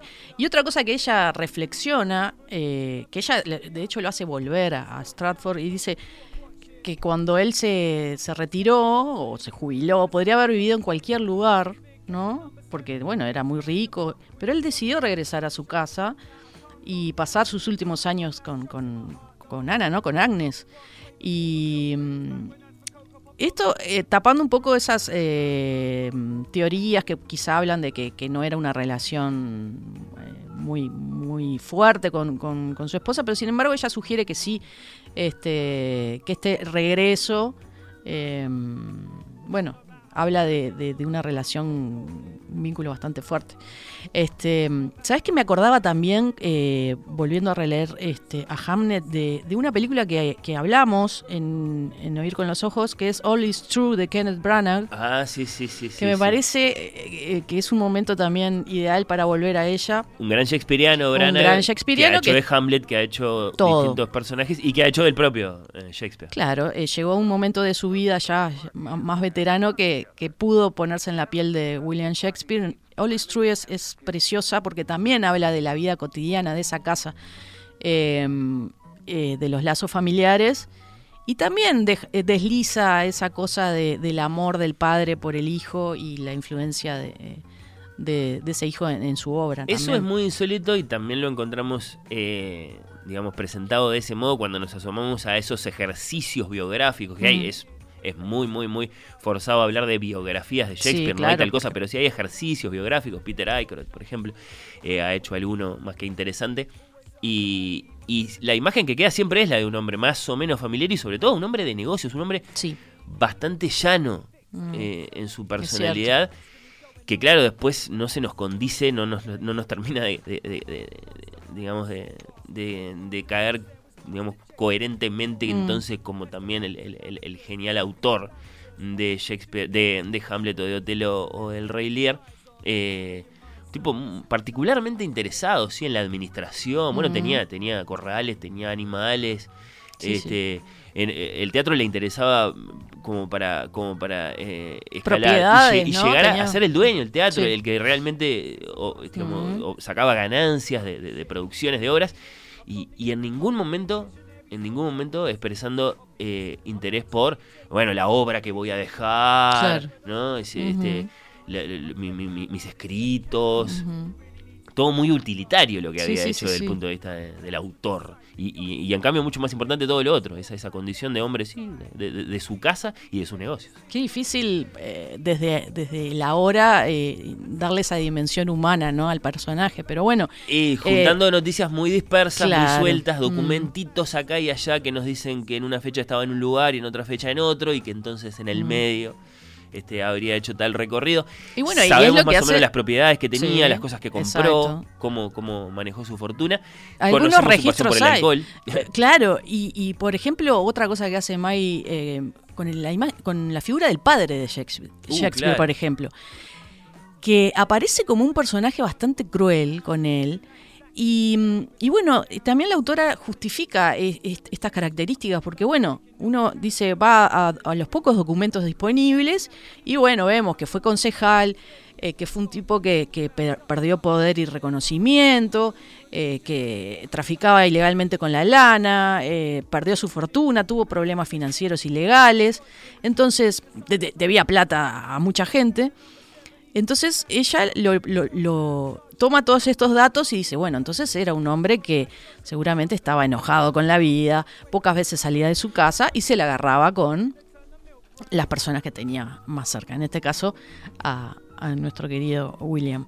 Este, pero bueno, por eso te digo que me parece que, que, mm, que más que novela histórica, Maggie lo que hace es un ejercicio un poco de, de agarrarse de, de ciertos datos sí reales, poco consistentes, y son disparadores este, para crear un mundo posible, que Claro. podía haber sido más o menos así, pero no importa, no es eso lo importante. No noveliza hechos conocidos, que es lo que hace, no sé, vamos a suponer, ¿quién? Ildefonso Falcón. Mm.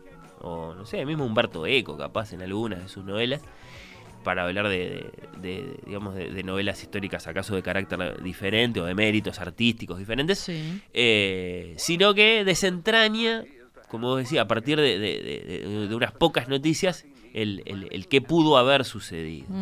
Sí, y eso entonces significa que capaz que no es una novelista histórica a la manera, a la manera más Tradicional. tradicional. Sí, eso en cuanto a Hamnet, que es un gran libro, vamos, sí, entre nosotros lectores Para vamos mí a, vamos a es un gran libro. Yo es un gran libro. Me, me- me animo a decir que debe ser uno de los mejores libros que leí en los últimos, no sé, cinco años. Sí. Está en el top 3. Y con el retrato de casada, ahora eh, O'Farrell se propone repetir acaso el éxito de Hamnet. Que Hay cierta fórmula ahí, ¿no? que Eh, se bueno, repite. Desde su publicación en inglés ha sido un auténtico y bastante excepcional, sí, Ujú. superventas, así lo confirman en sus indagaciones estadísticas con importadores y libreros el Sunday Times, el New York Times, el Irish Times y todos los Times que vos quieras. Elegido el mejor libro del 2022 por los críticos de The Guardian y por Pía y Emanuel, acá en Oír con los Ojos. Ujú. También, eh, entre tantos otros eh, reconocimientos, está mal que diga lo que, lo que, lo que opinó The Guardian y lo que opinaron Pía y Emanuel acá. en Para mí ojos. está No, en el mismo, en la mismo nivel. Sí, sí, sí, sí. Eh, la historia de Agnes y sus hijos acumula 1.7 millones de ejemplares vendidos en todo el mundo y más de 100.000 solo en español. Impresionante. Unos cuantos, supongo, de esos eh, 100.000. Acá solo en eh, Montevideo. Un libro que hoy cuesta en librerías 1.200 pesos. Vas, vas hoy a comprártelo, sentís que la escuchaste a Natalia, sentiste curiosidad, lo fuiste a comprar 1.200 1.200 pesos. Para superventas, no, no, digamos, no. Vale la pena, vale la pena. No, eso seguro. Es un desembolso importante, pero, pero lo van a disfrutar, sin, duda. En el caso de este nuevo libro. O'Farrell elige otro personaje histórico. Arranca parecido a como arranca Muy en, parecido. en, en Hamlet eh, esa misma notita, ¿no? En 1560, a los 15 años de edad, Lucrecia di Cosimo de Medici salió de Florencia para iniciar su vida de casada con Alfonso II de este, duque de Ferrara. Moriría antes de cumplirse un año. La causa oficial de su muerte sería fiebres pútridas, pero se rumoreaba que la había asesinado su marido. Así que bueno, elige otro personaje histórico esta vez, Lucrecia de Medici, hija de Cosme de Medici. Eh, bueno, al morir su hermana María, prometida de Alfonso, este duque de Ferrara, bueno, eh, el duque la pide, oh, mandame la otra, ¿no? Lucrecia se casa nomás. Que era muy chiquitita, era una 13 niña. años Mm. tenía. Y se muere eh, a los 17. Bueno, ahí hay que ver el tema de las fechas entre la historia y la novela. Pero sobre todo hay que ver si enferma o asesinada. ¿no? Por su marido. A lo mejor porque no le podía dar hijos. ¿No? Eh, es el misterio en cuestión. Dice Maggie que los ingleses conocen muy bien a esta Sí, muchacha es cierto. y su posible muerte por asesinato porque están acostumbrados a que en la educación secundaria los obliguen a leer un cierto poema victoriano del grandioso Sir Robert Browning, que es el marido de Elizabeth y sobre todo es el de Flash, Mm. eh, el, el perro de la novela de Virginia Woolf, que es el perro de los, de los Browning. Bueno, eh, un, un poema protagonizado por un villano de esos fascinantes que tiene Browning en sus poemas. Yo soy bastante lector, eh, Nacho, de los poemas de Browning porque Sí. son unos poemas muy narrativos, muy ocurrentes, que a veces se parecen a novelas policiales, que a veces son juegos enigmáticos. Y yo tengo acá A ver. el poema en cuestión que se llama My Last Duchess, mi última duquesa. Y después dice Ferrara. Te sitúa, como, como te sitúa Maggie. Y bueno, yo qué sé, dice That's my last Duchess painted on a wall. Eh, esa que está pintada ahí, eh, una traducción libre estoy haciendo Sí, del sí. es mi última duquesa. Parece que estuviera viva. Considero esa obra una maravilla. Fray Pandolfo, acá inventa Browning, no hay Fray Pandolfo. Mm. Eh, apremiado, trabajó con esmero. Y ahí ve usted el resultado. Le está hablando a alguien, el duque, le está hablando al tipo con el que está acordando otro matrimonio más. ¿no? Quiere sentarse un rato a mirarla, le dice, están los dos ahí frente al cuadro, ¿no? Ella era demasiado, ¿cómo decirlo? Fácil de contentar. Su estado normal era el asombro. Cualquier cosa que viera la dejaba admirada. Señor, como si fuera todo igual de valioso, mis regalos, la huida de la luz al ocaso, la rama florecida que arrancó para ella, un bruto en el jardín, la mula blanca en la que se paseaba, en fin. Todo esto que le digo, cada una de estas cosas hubiera suscitado palabras elogiosas. O su rubor, al menos. Escribe un Browning eh, muy malicioso, me parece a mí. ¿Y cómo puede un hombre como yo rebajarse a marcar nimiedades de ese tipo? Me sonreía, sí, pero ¿a quién no? Además, como si le gustaba todo, todo la ponía contenta, todo la ponía feliz, todo le merecía elogio. Bueno, la cuestión empeoraba, dice Browning, lo hace decir Browning al duque, dice este poema, di instrucciones precisas. Y entonces se apagaron de golpe las sonrisas. Ahí está, como si siguiera viva. Vuelve a decir el duque, mirando el cuadro. Estos son algunos de los versos de My Last Duchess, mi última duquesa, de 1842, que es un monólogo dramático en el que el protagonista, este, este duque del Renacimiento, está arreglando, sí, un nuevo matrimonio y como digresión, mientras mira ahí ese retrato, le cuenta al, al papá de la nueva muchacha que la retratada fue una esposa, una esposa que él, que él tuvo. La novela de Maggie entonces es una especie de ampliación enorme, Sí. ¿no? porque no, no es una novela particularmente breve, es más o menos No, igual de extensa que Hamlet. ¿Cuántas páginas tenía Hamlet? Eh, Tiene tres- casi 350. 350, 385 tiene el retrato de casada. eh, es una ampliación, sí, de, de este poema, con el foco puesto en ella, Mm. por supuesto, que Sí, no en sí. él. ¿no? Es decir, de nuevo, acá no nos importa eh, Shakespeare y acá no nos importa el duque. La que nos importa es la protagonista mujer que sale de la sombra y acusa a su malhechor, Mm. en clave feminista o no, no, no sé, eso que lo juzgue el lector. Eh, ¿qué, qué- qué tan, ¿Qué tanto le quiere hablar este Mm. libro a, a la- a los temas de nuestro tiempo? ¿no? Esta, Sí. esta muchacha que la, la- la obligan a casarse, que es chiquitita, tiene Mm. 13 años, y encima el atorrante este, o porque no le podía dar hijos, o, o como se burla Browning, porque era demasiado feliz, la asesina, la manda a Mm. Asesinar, da eh, precisas instrucciones. En el poema el duque es efectivamente, esto lo, han explicado mucho los que saben de Browning, eh, Alfonso II, este, este duque de Ferrara, en la segunda mitad del siglo XVI, cuya primera mujer a lo mejor se murió, ¿sí? envenenada en el tercer año del, del matrimonio y luego de lo cual el, el duque se casó con otra mina y una, una heredera del, del conde de Tirol, dicen. Bueno, la novela de Maggie en ese sentido se parece, me parece a mí, esto, lo, esto, esto leyendo, me, me- me- digamos, me nace como reacción, a El hombre de la bata roja que es le- uno de los últimos libros de Julian Barnes, que es espléndido y que también parte de una cosa chiquita, en este caso un cuadro, Sí. este Maggie parte de un poema, pero que es un poema que parte de un cuadro, entonces hay, hay una rima ahí. Y, Sí, de nuevo una- el, el mecanismo es un poco el, el mismo, ¿no? Partir de, de datos muy eh, acotados sobre la vida Sí. de algunas personas, en este caso mujeres, ¿no? También poner el foco en, en, en- los personajes que, que quedaron un poco en las sombras históricamente. Y eh, estos datos, eh, bueno, hacen volar su imaginación. Sin olvidar que obviamente acá también hay un trabajo exquisito. Yo no lo terminé, lo estoy leyendo, lo pero hay un trabajo y ya estamos exquisito percibiendo de que te gustó menos que Hamlet. eh, me está gustando me está gustando mucho, pero claro, la sorpresa es otra también. Eh, Hamnet me sorprendió en Claro. su momento, me, me, eh, me gustó muchísimo. Y acá veo que hay este bueno, esta forma, estos recursos que utiliza, ir al- al- al- a los datos históricos, a la documentación muy, muy rica, es decir, eh, eh, cómo recrea esos espacios de los palacios italianos. Sí. Este, bueno, juega también con, con ese tipo Pero de. es menos apasionante Lucrecia que, que Ana. Y capaz No, que sí. no sé. ¿No? No, es más chiquita. es otro tipo de, de, de- de personajes, Bueno, otras bien. circunstancias de vida. Pero bueno, eh, está, está muy bien. Este, está- Lucrecia se Lucrecia. sienta a la larga mesa del comedor tan pulida que reluce como el agua y cubierta de fuentes, tazas invertidas y una coronita de ramas de abeto trenzadas. Su marido ocupa una silla, pero no en un sitio de costumbre, en la otra punta, sino a su lado, tan cerca que podría apoyar la cabeza en su hombro si quisiera. Él desdobla la servilleta, endereza un cuchillo, acerca una vela y de pronto, con una claridad particular, como si le pusieran un cristal, un cristal de color ante los ojos, o tal vez se lo retiraran, a ella se le ocurre que tiene intención de matarla. Eh, es un poco barroca, Maggie, es un Mm. poco palabrera quizá, Sí, pero no elegante, elegante, elegante. elegante, sobria, en su, en su, en su mano suelta, digamos, Mm. este, porque escribe y escribe y escribe y se detiene y se detiene y se detiene.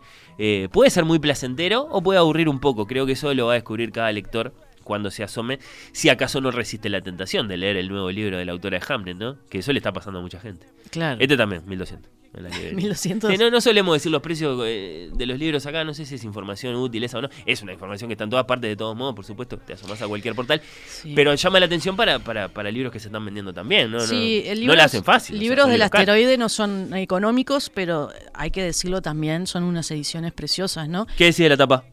Muy linda. Me, me- la verdad que me, me confundiste hoy porque yo pensé que era un, un retrato, una pintura, y resulta que es una foto. Llaman fotógrafos famosos o les, o les compran fotos a, a- a fotógrafos famosos y renuncian al recurso más clásico para estos casos, que es el, de- el del retrato tomado de la historia del arte, Claro, ¿no? exacto. De Lucrecia hay uno, de hecho, muy famoso, de Broncino. Sí, lo voy a buscar porque no lo vi todavía. lo, lo descartaron y eh, eh, en favor de una foto ahí de...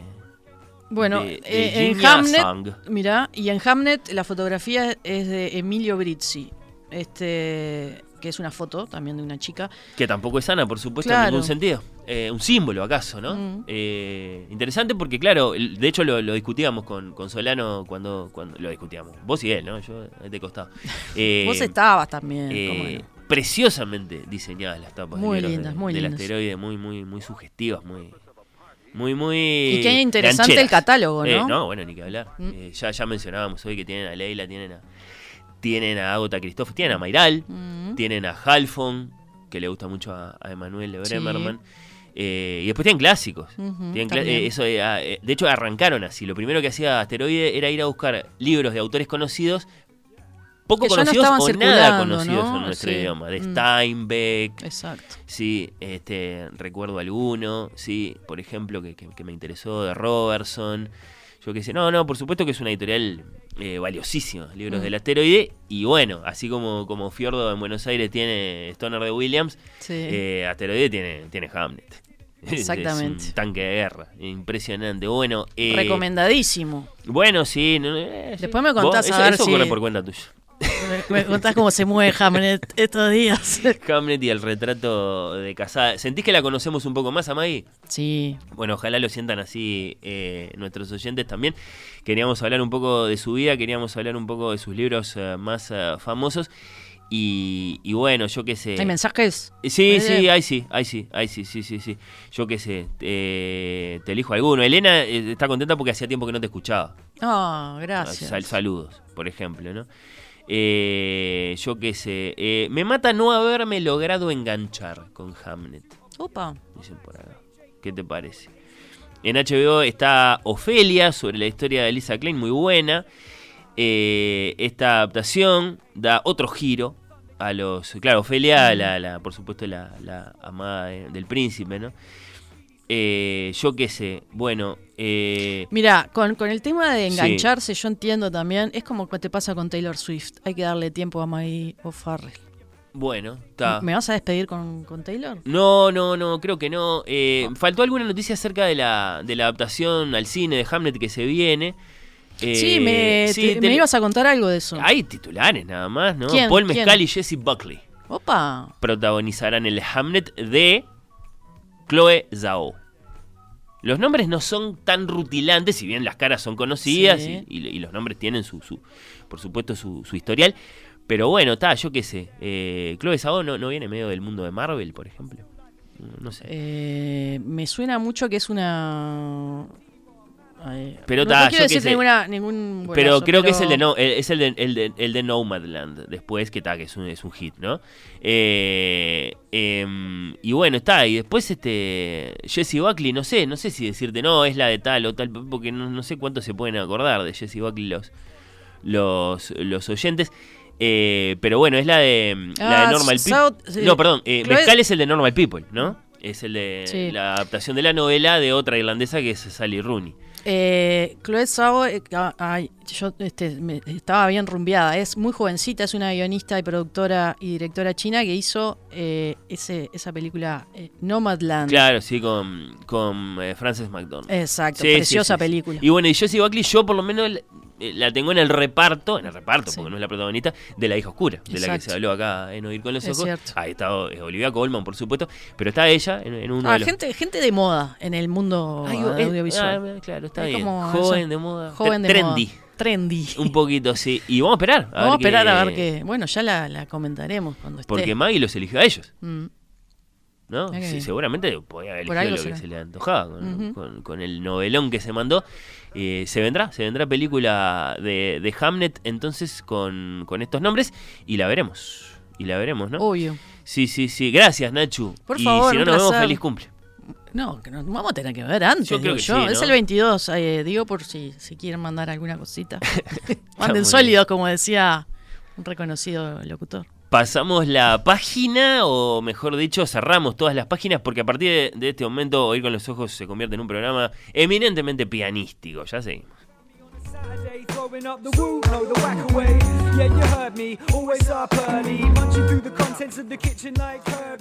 Por comentarios, aportes o quejas, oír con los ojos arroba radiomundo.uy. Fuimos románticos de la carta, somos románticos del mail.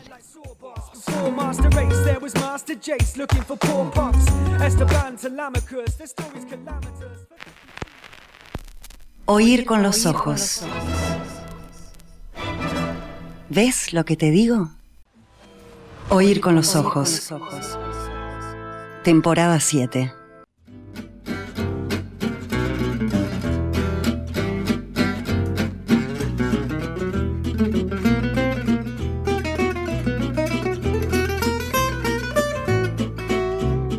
Oír con los ojos. En piano, Valentina Fuster.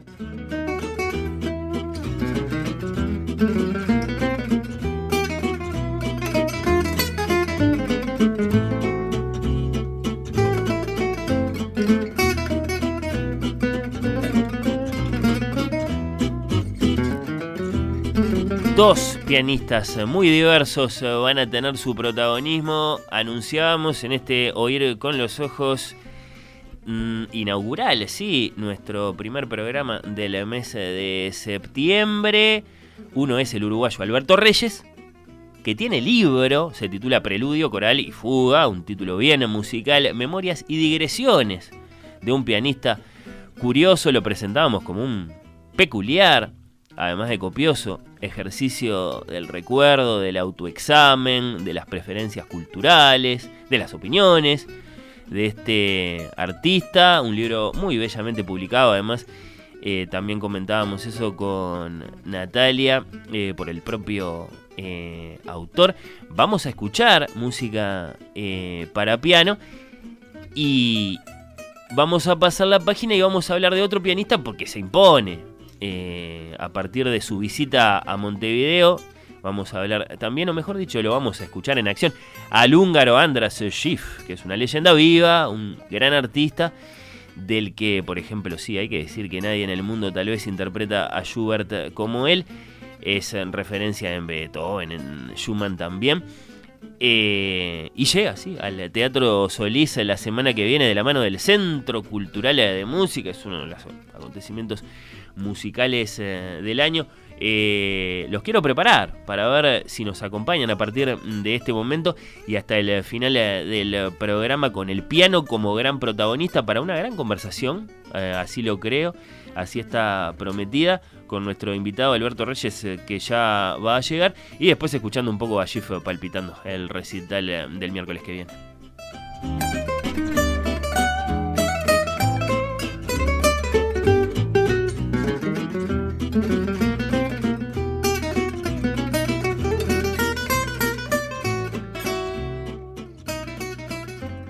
Oír con los ojos. En el atril del director, Fernando Medina.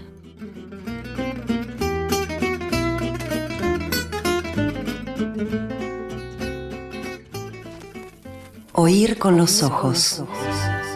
Un programa bajo los efectos de la lectura. Oír con los ojos un programa bajo los efectos de la lectura.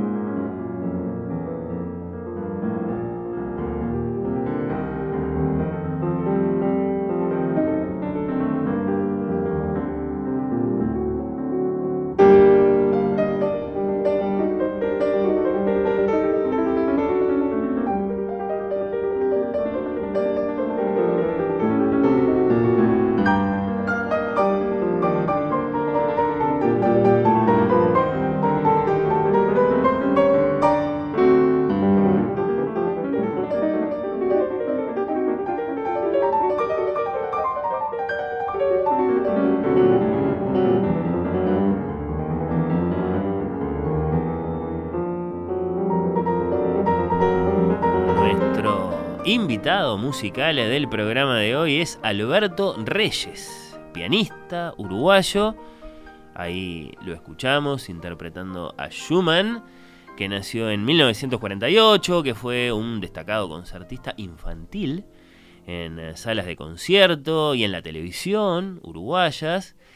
A los 13 años hizo su debut como solista con la Osodre, bajo la dirección del maestro Lamberto Baldi, en el Teatro Solís, que se radicó después en los Estados Unidos, en Indiana concretamente, en Nueva York, luego donde continuó sus estudios musicales, que dio un vuelco muy llamativo en su vida artística cuando se convirtió en intérprete del inglés y del francés para las Naciones Unidas, y que, acá el pretexto para este Encuentro acaso ha reunido sus recuerdos, sus opiniones en un generoso libro de más de 600 páginas, dividido en tres movimientos como si fuera una gran sonata, un libro poblado de músicos y sobre todo pianistas, con muchas crónicas de conciertos, pero también poblado de lecturas, poblado por otros personajes que no son músicos, que son periodistas, que son escritores, que son críticos, que son líderes políticos, cuando llegamos al capítulo mm, de la ONU, como si quisiera ser un gran cuadro de la memoria cultural.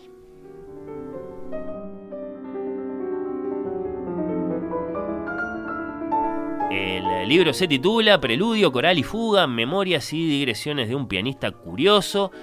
Y es un peculiar, sí, ciertamente mm, peculiar y copioso ejercicio del recuerdo, del autoexamen. Está muy bellamente impreso en una edición eh, de autor. Y Alberto Reyes está acá con nosotros ahora. Bienvenido, muchas gracias. Muchas gracias, Fernando. Muchas gracias. Un placer eh, recibirte si es que si es que está bien que te tuteemos, que te, que te tutees. Por supuesto, es lo que prefiero. el, pianista, el músico en general, el maestro, maestro. No, maestro. Y señor Reyes, como se ha dicho muchas veces, me recuerda a mi papá. No, no a mí. No me doy por aludido con eso de señor Reyes. Bueno, Alberto, entonces te vamos Alberto, claro. Te vamos a pedir, como hacemos en estos casos, versiones breves, orales, de cosas que están contadas en el libro, a manera de, de, abre bocas para quienes sientan curiosidad y se vayan a, encontrar con el libro ahora en eh, las librerías. Pero primero que nada, te estábamos escuchando ahí. ¿Cómo, cómo valorás esa interpretación de Schumann? Ahí, Alberto Reyes pianista, Alberto Reyes escuchando a Alberto Reyes pianista. Bueno, a mí me cuesta mucho escuchar eh, mis grabaciones, sobre todo si son relativamente recientes. Esta debe ser del año 2015, así que ya ha pasado algo de tiempo para darme eh, bastante perspectiva. ¿Dónde la hiciste? La hice en, eh, no en Londres, sino la hice en Surrey, en la Escuela Internacional de Música que tiene allí, que, fundó allí, Yehudi Menuhin. Ajá. Y la hice con un... El legendario violinista. El legendario violinista, eso es. y la hice con un productor, uh, Simon Weir, que es muy, muy ducho en, en la producción de discos y videos de música clásica. ¿Cuáles son las particularidades de una grabación de una obra para piano solo? Pienso en esas grandes diferencias que a uno no se le ocurren, que uno no se las imagina, respecto de lo que es tocar una obra en una sala de conciertos con, público. Es un mundo totalmente diferente, es el día y la, noche, realmente. En la actuación en público, eh, uno puede librarse un poco más a lo espontáneo, uno puede librarse un poco a la interpretación y sabe que si hay notas falsas, que inevitablemente las hay en todos los conciertos de todos los pianistas que escuchamos, que el público es uh, inmensamente tolerante. Aunque el pánico escénico, que en mi caso personal eh, fue oh, devastador, siempre nos hace pensar que el público está ahí para juzgar, ver, para juzgarnos cada eh, paso en Se equivocó. No es, exacto, y gritarlo. Eso es. No, no es así. Sabemos que vienen a perdonarnos todo, vienen a, disfrutar de lo que estamos haciendo. En el escenario no lo sentimos así. Sin embargo, sí nos, eh, nos dejamos eh, llevar por la inspiración del momento. La grabación. Y la imperfección está integrada, digamos. Siempre lo estuvo. Siempre lo estuvo. Una vez que la, industria de las grabaciones comenzó a florecer, todo cambió todo cambió, porque eh, alguien impuso la idea que oír notas falsas una y otra vez, repetidas y repetidas y repetidas con cada reproducción, iba a matar a la interpretación, iba a matar a la obra que el oyente no iba a poder eh, soportarlo. Entonces, el estándar que se desarrolló fue el, que en las grabaciones no puede haber una sola nota falsa. Eso tuvo efectos terribles en muchos sentidos, terribles, porque, eh, para empezar, el estudio de grabación es el reino de la cautela. Uno tiene que t- tener mucho cuidado, porque si bien se puede, eh, uno se puede detener, empezar de nuevo, y que es realmente lo que ocurre, y se puede corregir cualquier cosa, y ahora con la tecnología, hasta se puede in- insertar una nota tocada por otro pianista, una nota, por ejemplo, tocada por otro pianista en un compás, donde, en fin, no, no lo hace nadie, por supuesto, pero es posible. Eh, entonces, eh, esa precaución, esa cautela nos roba eh, inspiración, nos roba espontaneidad y nos roba ese cierto eh, despliegue emocional que la música suscita en nosotros cuando la estamos ejecutando y eh, nos hace ser otros realmente. Esa es una de las razones quizás por las cuales a mí no me gusta mucho escucharme después de haber sido grabado. Claro, uno escucha y si lo lleva a sus consecuencias más extremas esto, piensa, bueno, termina por falsear la imagen de la música y hasta puede llegar a propiciar que los amantes de la música se decepcionen en vivo cuando la interpretación no ¿Cómo es tan perfecta como la que conocen de escuchar una y otra vez en doradas grabaciones. Exactamente, lo esperan, lo esperan, exactamente. Pero este, por otra parte, eh, la grabación es un arte en sí mismo. Claro. Y eso lo demostró el gran, gran um, pianista y esteta y pensador de la música para piano que fue Glenn Gould. Glenn Gould, uh, que también sufría de enorme pánico escénico, um, un día decidió que iba a dejar de tocar en público y que se iba a dedicar a armar interpretaciones usando la tecnología en el estudio y lograba interpretaciones perfectas, pero a la vez de tal creatividad, porque él lo tomaba por ese lado. Nosotros cuando hacemos una grabación, mm, inconscientemente estamos tratando de re- reproducir lo que hacemos en el escenario. Glenn Gould nunca, nunca quiso hacer eso, sabía que era una locura, que era un callejón sin salida interpretativo, y se dedicaba a armar grabaciones, a veces compás por compás, o mano por mano. Y a veces eh, en la misma obra utilizaba dos grabaciones distintas y las iba mechando, digamos, las iba Sí, sí, eh, las- las intercalando. y él sí, sostenía sí. que el resultado era mucho mejor que si hubiera sido una sola toma, por más corregida que estuviera, una sola versión. Eh, así que él, él, eh, fue el único que creo que entendió muy bien de qué se trataba y lo, ten- lo entendió hace 50 años, era un pionero. Después estarán las relaciones de poder entre los artistas y los ingenieros, ¿no? Uno imagina, no sé, un Claudio Arrau. cómo a mí usted no no. me va a imponer ninguna, yo voy a tocar lo que yo quiera, no sé. ¿Cómo Eh, no? ¿Cómo no? Hay algunos productores notorios que no voy a nombrar.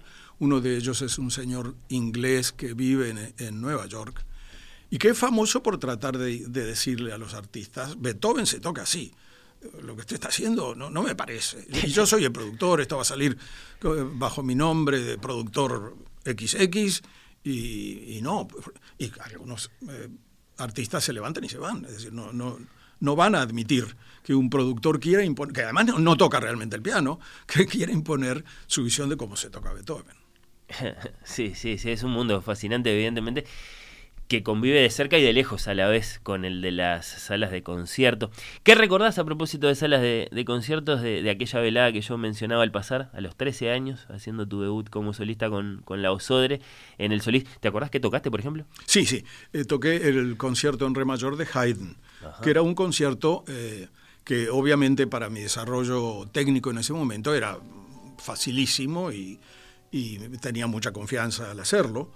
Este, lo que recuerdo, como esa, esa velada en el Solís fue un concierto de gala en honor a Giovanni Gronchi, que Estaba era, de visita. Exactamente, era una visita de Estado del presidente de la República Italiana. Entonces, claro, recuerdo un teatro absolutamente abarrotado, fue una eh, enorme emoción para mí tocar allí. Y, pero de la interpretación en sí no recuerdo. Ahora que leo este, críticas, por ejemplo, eh, haciendo las, las recopilaciones para estas memorias, eh, tuve acceso a una gran cantidad de críticas de toda esa época, porque mi madre, como toda buena madre, las había juntado. Exacto. ¿Y fue Baldi Y- el que dijo, va a tocar este muchacho de 13? ¿Fue, fue el maestro? ¿O ¿Cómo, cómo, cómo, cómo te eligieron a ti para, para No ser el sé. solista esa noche? No lo No sé. lo sabes. No lo sé. Yo había ganado un concurso de selección de solistas y me tocaba actuar en el, en el ciclo de abono, que, en el concierto que se realizaba a la noche siguiente, en el, en el estudio auditorio del Sodre. Un abono quizás- prestigiosísimo, el del Quizás sobre en aquella época. la suerte quiso que como yo era el solista del día siguiente, para no ensayar con otro solista o para, para- para- para lo que fuera, este, para evitar esa duplicación, entonces me, me eligieron a mí para hacer ese concierto. Yo creo que, que fue eso, porque creo que el resto del programa fue el mismo. Sí, sí, sí. ¿Tenías conciencia vos de lo, de lo que... Porque lo contás en el libro, pero claro, lo contás desde ahora. De lo que era el Sodre, ¿no? Es decir, lo- los nombres que habían pasado. ¿Cómo no? ¿Cómo por el no? Y- lo que significaba eh, entonces eso para nuestra vida ¿Cómo musical. no? Ya a los 13 años, por supuesto. Yo había empezado eh, a los 6 años con Sara Burdillón de Santórsola. Sí. Y eh, por supuesto ella me llevaba todos los sábados, no sé si era a las 18 y 30 que se hacían los conciertos del ciclo de abono, me llevaba a oír los recitales, me, me llevaba a oír eh, recitales y conciertos de músicos extranjeros que venían para el Centro Cultural o para el Sodre, que también eh, eh, invitaba a muchísimos grandes artistas extranjeros. Entonces yo ya era muy consciente de lo que, de lo que representaba el Sodre como institución. Creo que en el libro digo algo un poquito atrevido, que eh, cuando subí a ese escenario por primera vez, que fue a la noche siguiente del Solís, lo hice totalmente tranquilo, sin reconocer la- las tablas que estaba pisando en ese, ese- escenario y sin reconocer los genios que me habían precedido allí, porque si hubiera tenido todo esto arriba en la cabeza, a lo mejor no me hubiera animado a salir, no lo sé.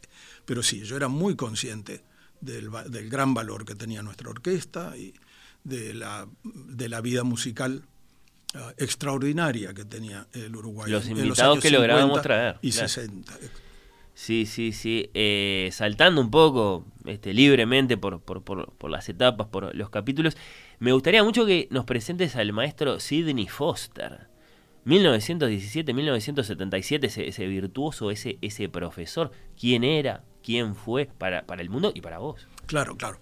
Eh, eh, Sidney fue un niño prodigio, un talento eh, de esos incomparables, como quizás podríamos eh, tener ahora una Marta Argerich o a un Sir Andras Schiff, que, viene sí, este sí. miércoles, de esos talentos que son capaces de oír una obra interpretada una o dos veces en la radio o en un disco y después reproducirla perfectamente. Un Mozart. Sí, un talento mozartiano, exactamente. Sí. En el caso de Sidney se dio algo muy peculiar. Él a los 10 años eh, lo hicieron tocar para el gran, gran pianista de esa época, que era Joseph Hoffman, que era director y principal eh, profesor de piano en el, en el Curtis Institute en Filadelfia.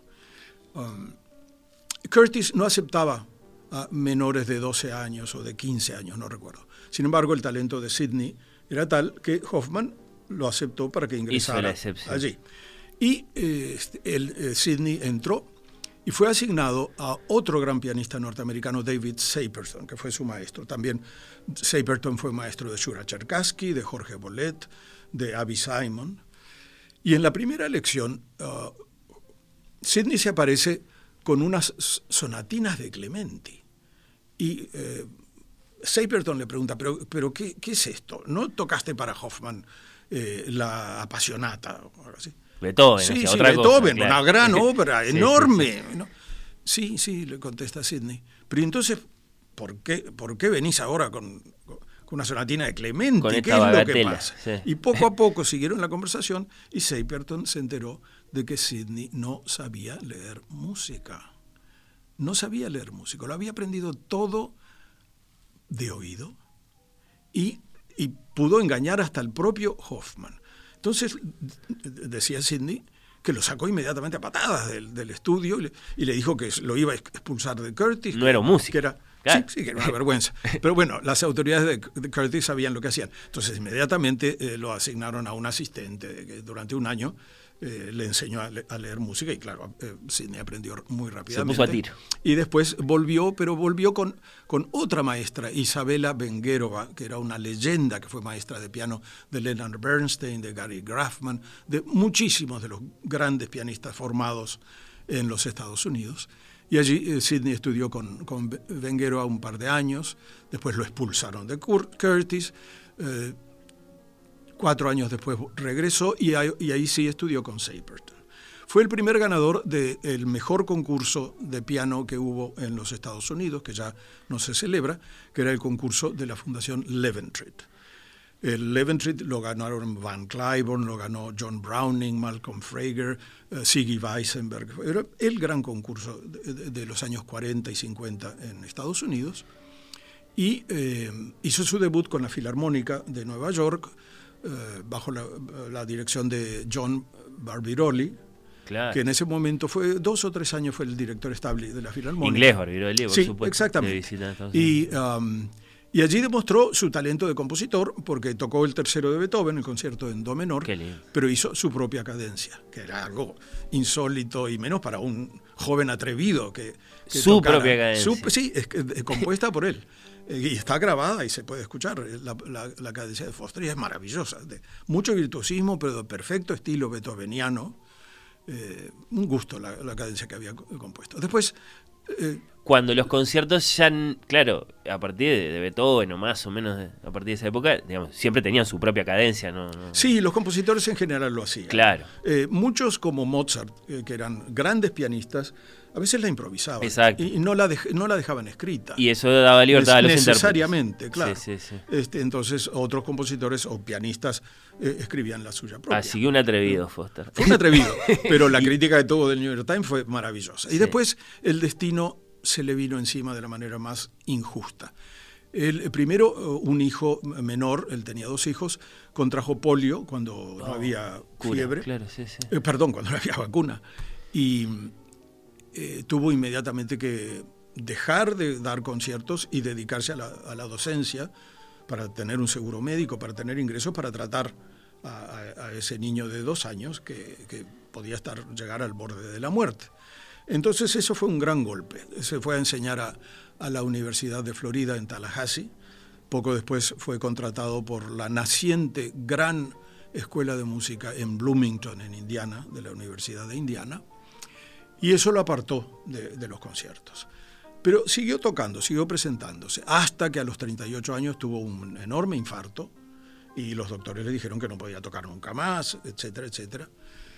No fue así. Se recuperó también cinco años más tarde, volvió al escenario y en poco tiempo eh, le diagnosticaron la enfermedad definitiva de la cual él falleció, que era una mielodisplasia agnogénica, es decir, de, origen desconocido.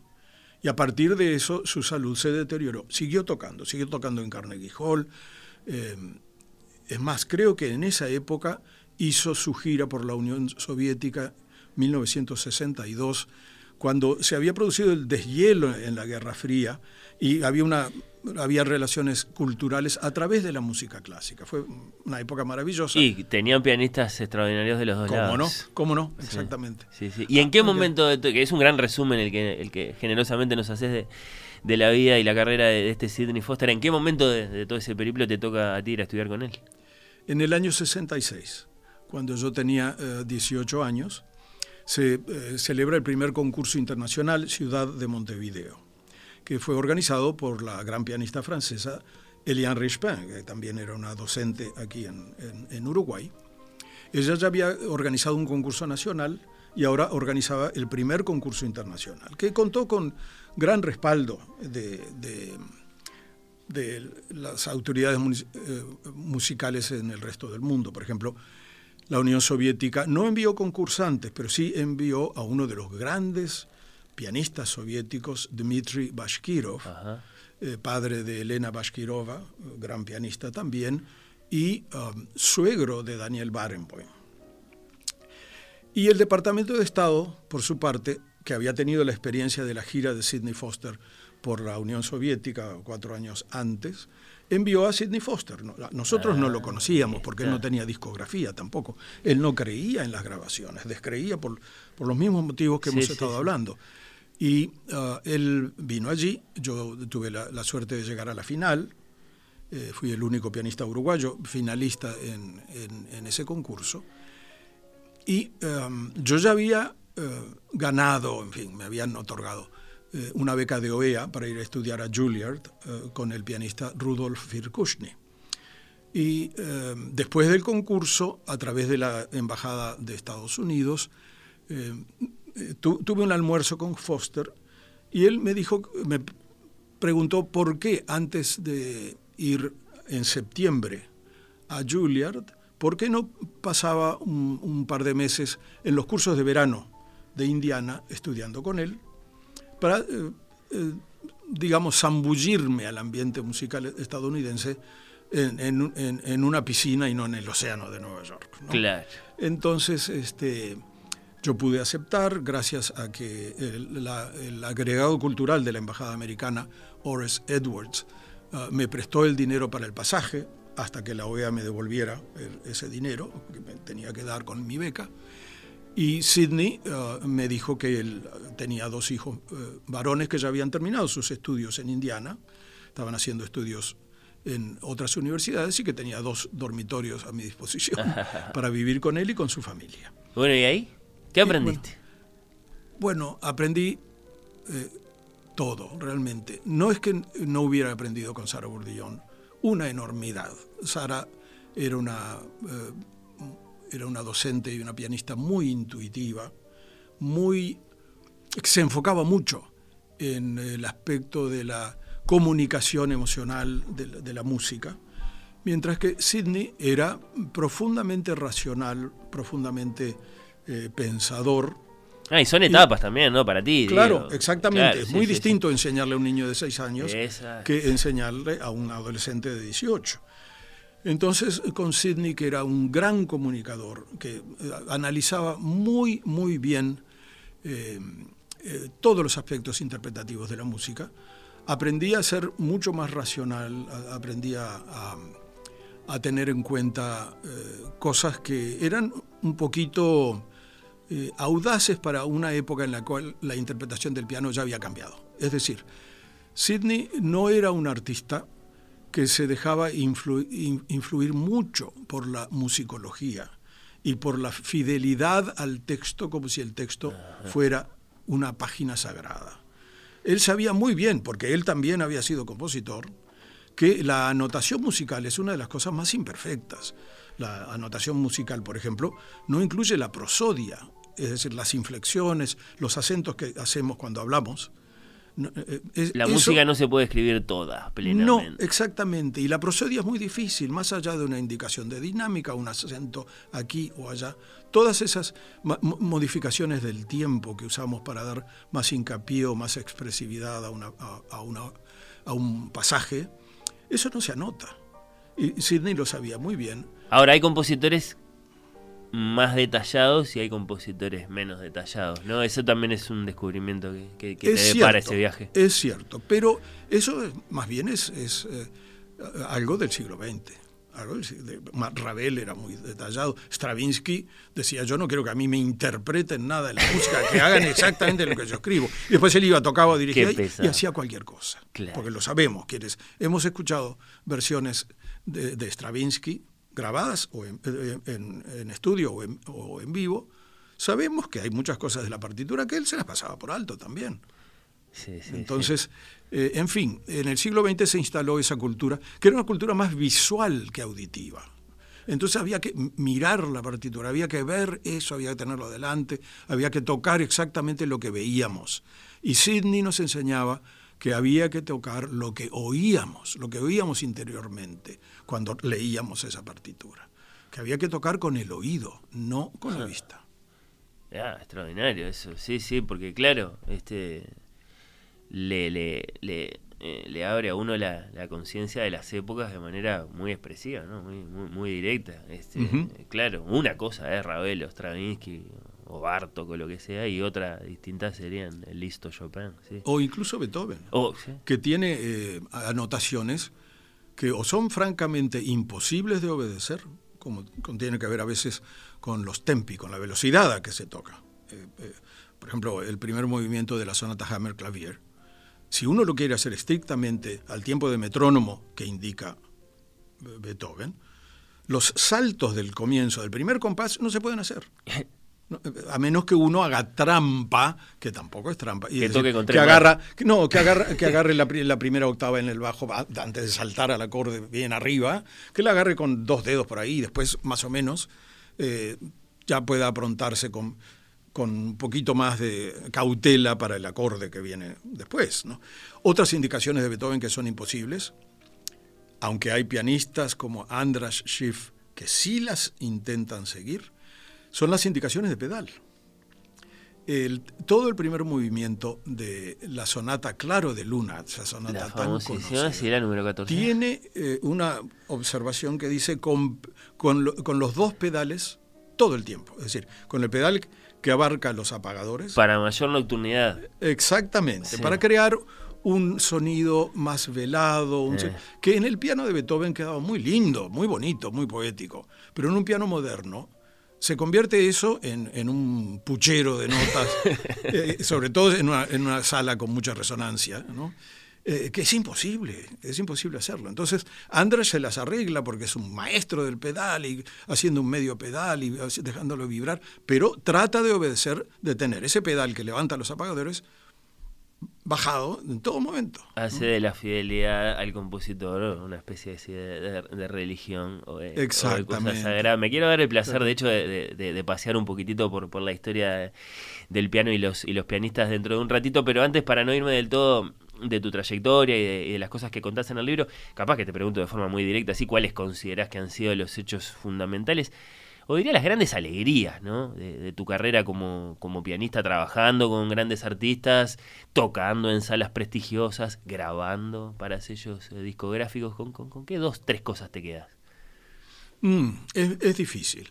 Yo creo que eh, mis grabaciones, eh, los cuatro discos comerciales que hice, no tanto las grabaciones en vivo, eh, si bien digo que no me ha gustado escucharlas Ajá. mucho, eh, me he quedado muy orgulloso porque han tenido eh, las mejores críticas que yo jamás he recibido provienen de esas grabaciones hechas. La- Este la primera- es un Gramophone's Choice, por ejemplo. Sí, Editor's Choice, el, eh, en agosto de 2016 creo que, creo que fue nombrado este, Editor's Choice como mejor grabación instrumental.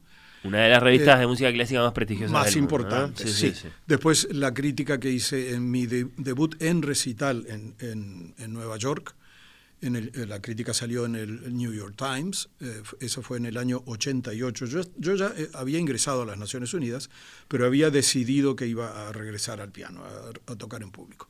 Esa crítica a mí me, me llenó de alegría y me llenó de orgullo, porque eh, digo en alguna parte del libro que si uno se retira del escenario, si uno se retira de, enfrentamiento con el público, que el piano se lo cobra eso a uno, y se lo, y lo cobra muy, muy caro, muy caro. Entonces, el hecho de que después de 10 años de no haber tocado en público, yo tuviera ese eh, recital en Nueva York con una crítica tan excelente como la que fue, aunque sí eh, eh, debo reconocer que en, un, en uno de los párrafos el crítico dice, su técnica no es exactamente perfecta. Decir, esto es lo que me cobró el, el piano. Pero para- no importa para nada, porque lo que está ocurriendo musical- musicalmente lo compensa todo. Entonces, también eso me, me llenó de mucho orgullo. Un regreso al piano, eh, al piano año 88 en Nueva York, una gran capital musical, por cierto.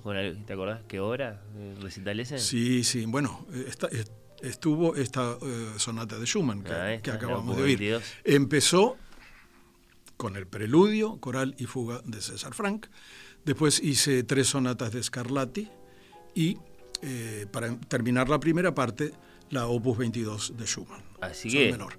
tuvo, después- tuvo de todo. Sí, sí, sí, barroco, Sí, volviste, quise presentar, sí, sí. Quise, quise presentar eh, un panorama más completo mío y no dedicarme, como es la moda ahora, a un solo compositor, ¿no? o a dos compositores. En la segunda parte hice una obra muy poco, poco tocada, pero eh, maravillosa, de Beethoven, que es, es, El Andante Favori. Ah, sí, muy poco. El Andante sí. Favori era el movimiento central original de la apasionata.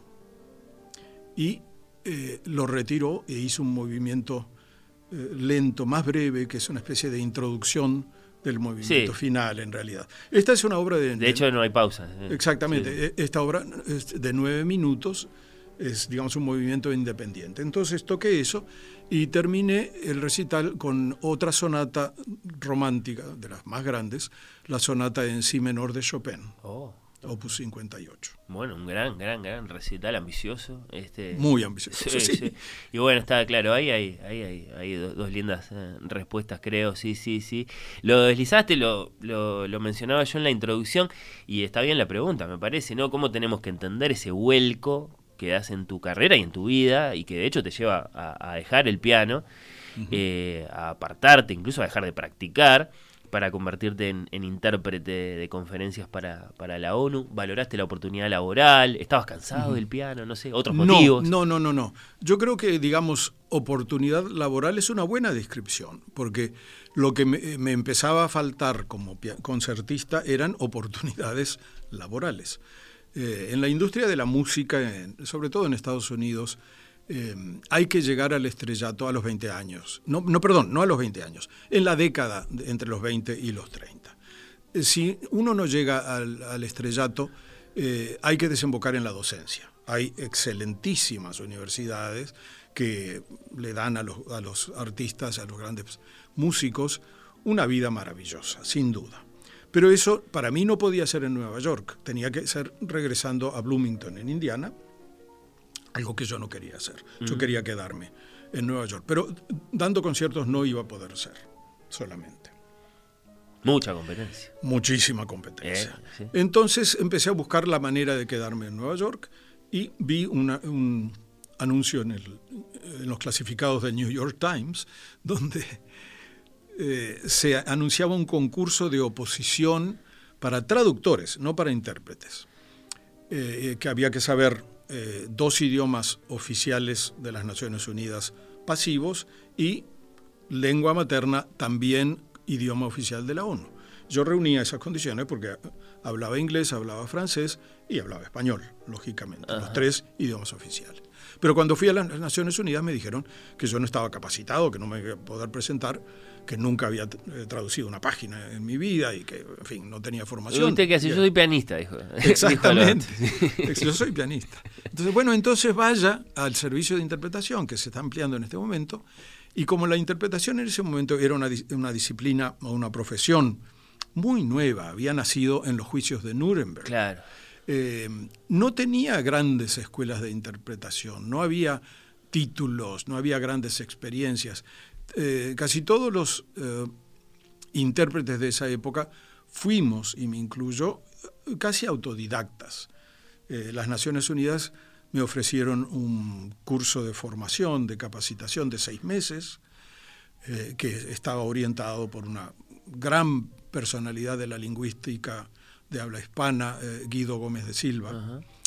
Y, pero bueno, era una cosa muy práctica, era escuchar cintas de discursos grabados y tratar de balbucear una interpretación de eso. Perdón, me quedé. Gómez Sí. Silva, el autor de un famoso diccionario etimológico, ¿no? Exactamente, sí, sí, claro. exactamente.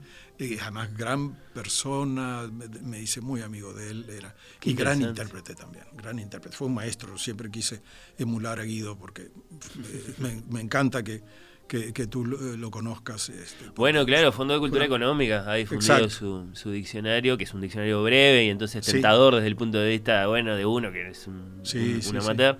Este, y, y eso ha difundido su nombre, por cierto. Claro, claro. Eh, entonces, bueno, eh, pasé el examen y, y allí me quedé porque además las condiciones de trabajo eran magníficas. Por las necesidades, digamos, de, de- de la profesión, eh, por el estrés que causa eh, la eh, interpretación, por la necesidad de, de concentración absoluta. Claro. No se puede hacer 40 horas por semana, como tienen que trabajar los traductores. Nosotros teníamos un límite de más o menos de 21 horas por semana y el resto a mí me quedaba para el piano. Entonces Claro. eh, yo allí me, me zambullí de, de cabeza. Y lo extraordinario, Alberto, es que, más allá de la oportunidad laboral, es que esa actividad te llevó a tratar, a conocer, a trabajar con personajes grandes de la historia del siglo XX, algunos grandes, grandes y otros grandes y siniestros. Exacto, ¿cómo no?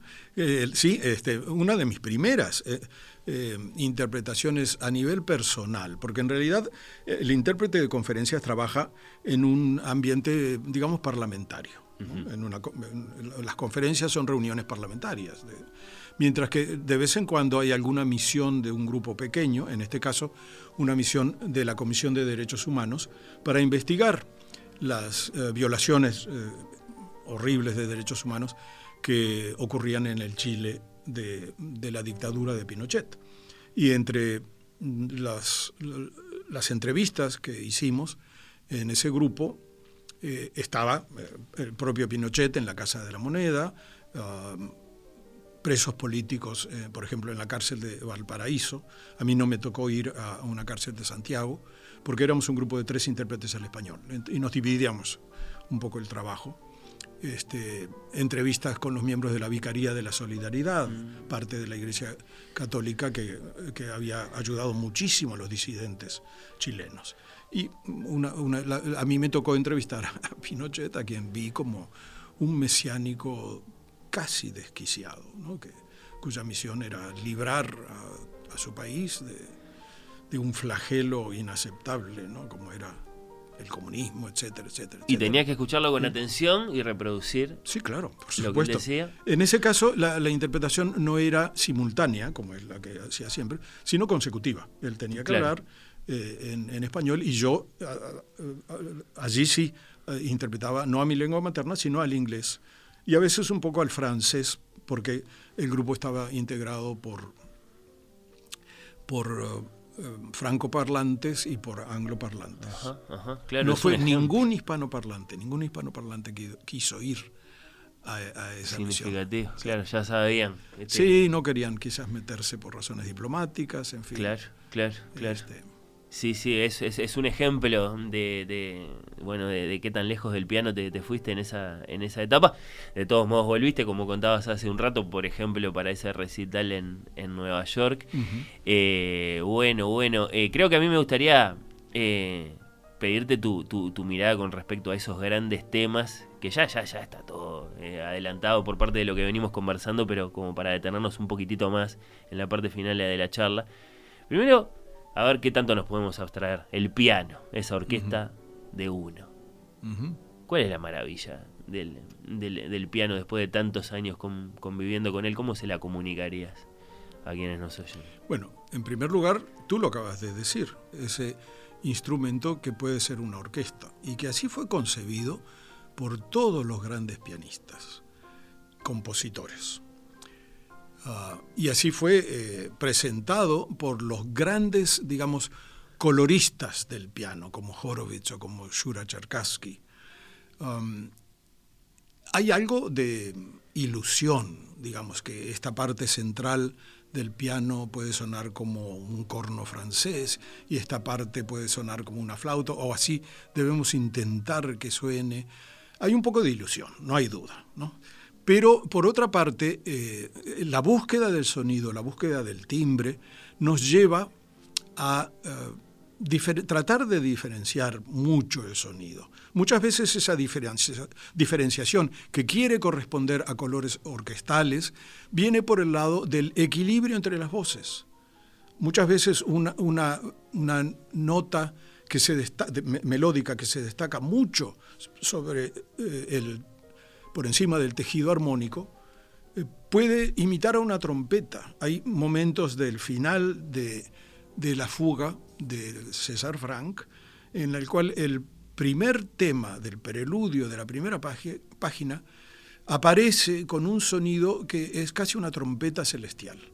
Y eso se debe lograr con eh, los matices muy apagados de, del, eh, de todo el resto de las otras notas. Por ejemplo, y se, se- solo se logra con un gran piano Claro. que de mucha resonancia, etcétera, etcétera. ¿Te has sentado alguna vez en un órgano hablando de César Nunca, Franco o, de- o en, un- o nunca. en un clave que es el, el- No, no, el- no, nunca. Yo y además que en el órgano tenemos que usar eh, los pies y yo soy sería tan malo como para jugar al fútbol, en eso que no tengo ningún talento. Más allá del Entonces, teclado, no. claro, es otra cosa, porque está Es el viento otra o porque cosa está la pulsión, el piano hay que pegar. Sí, sí, claro, exacto.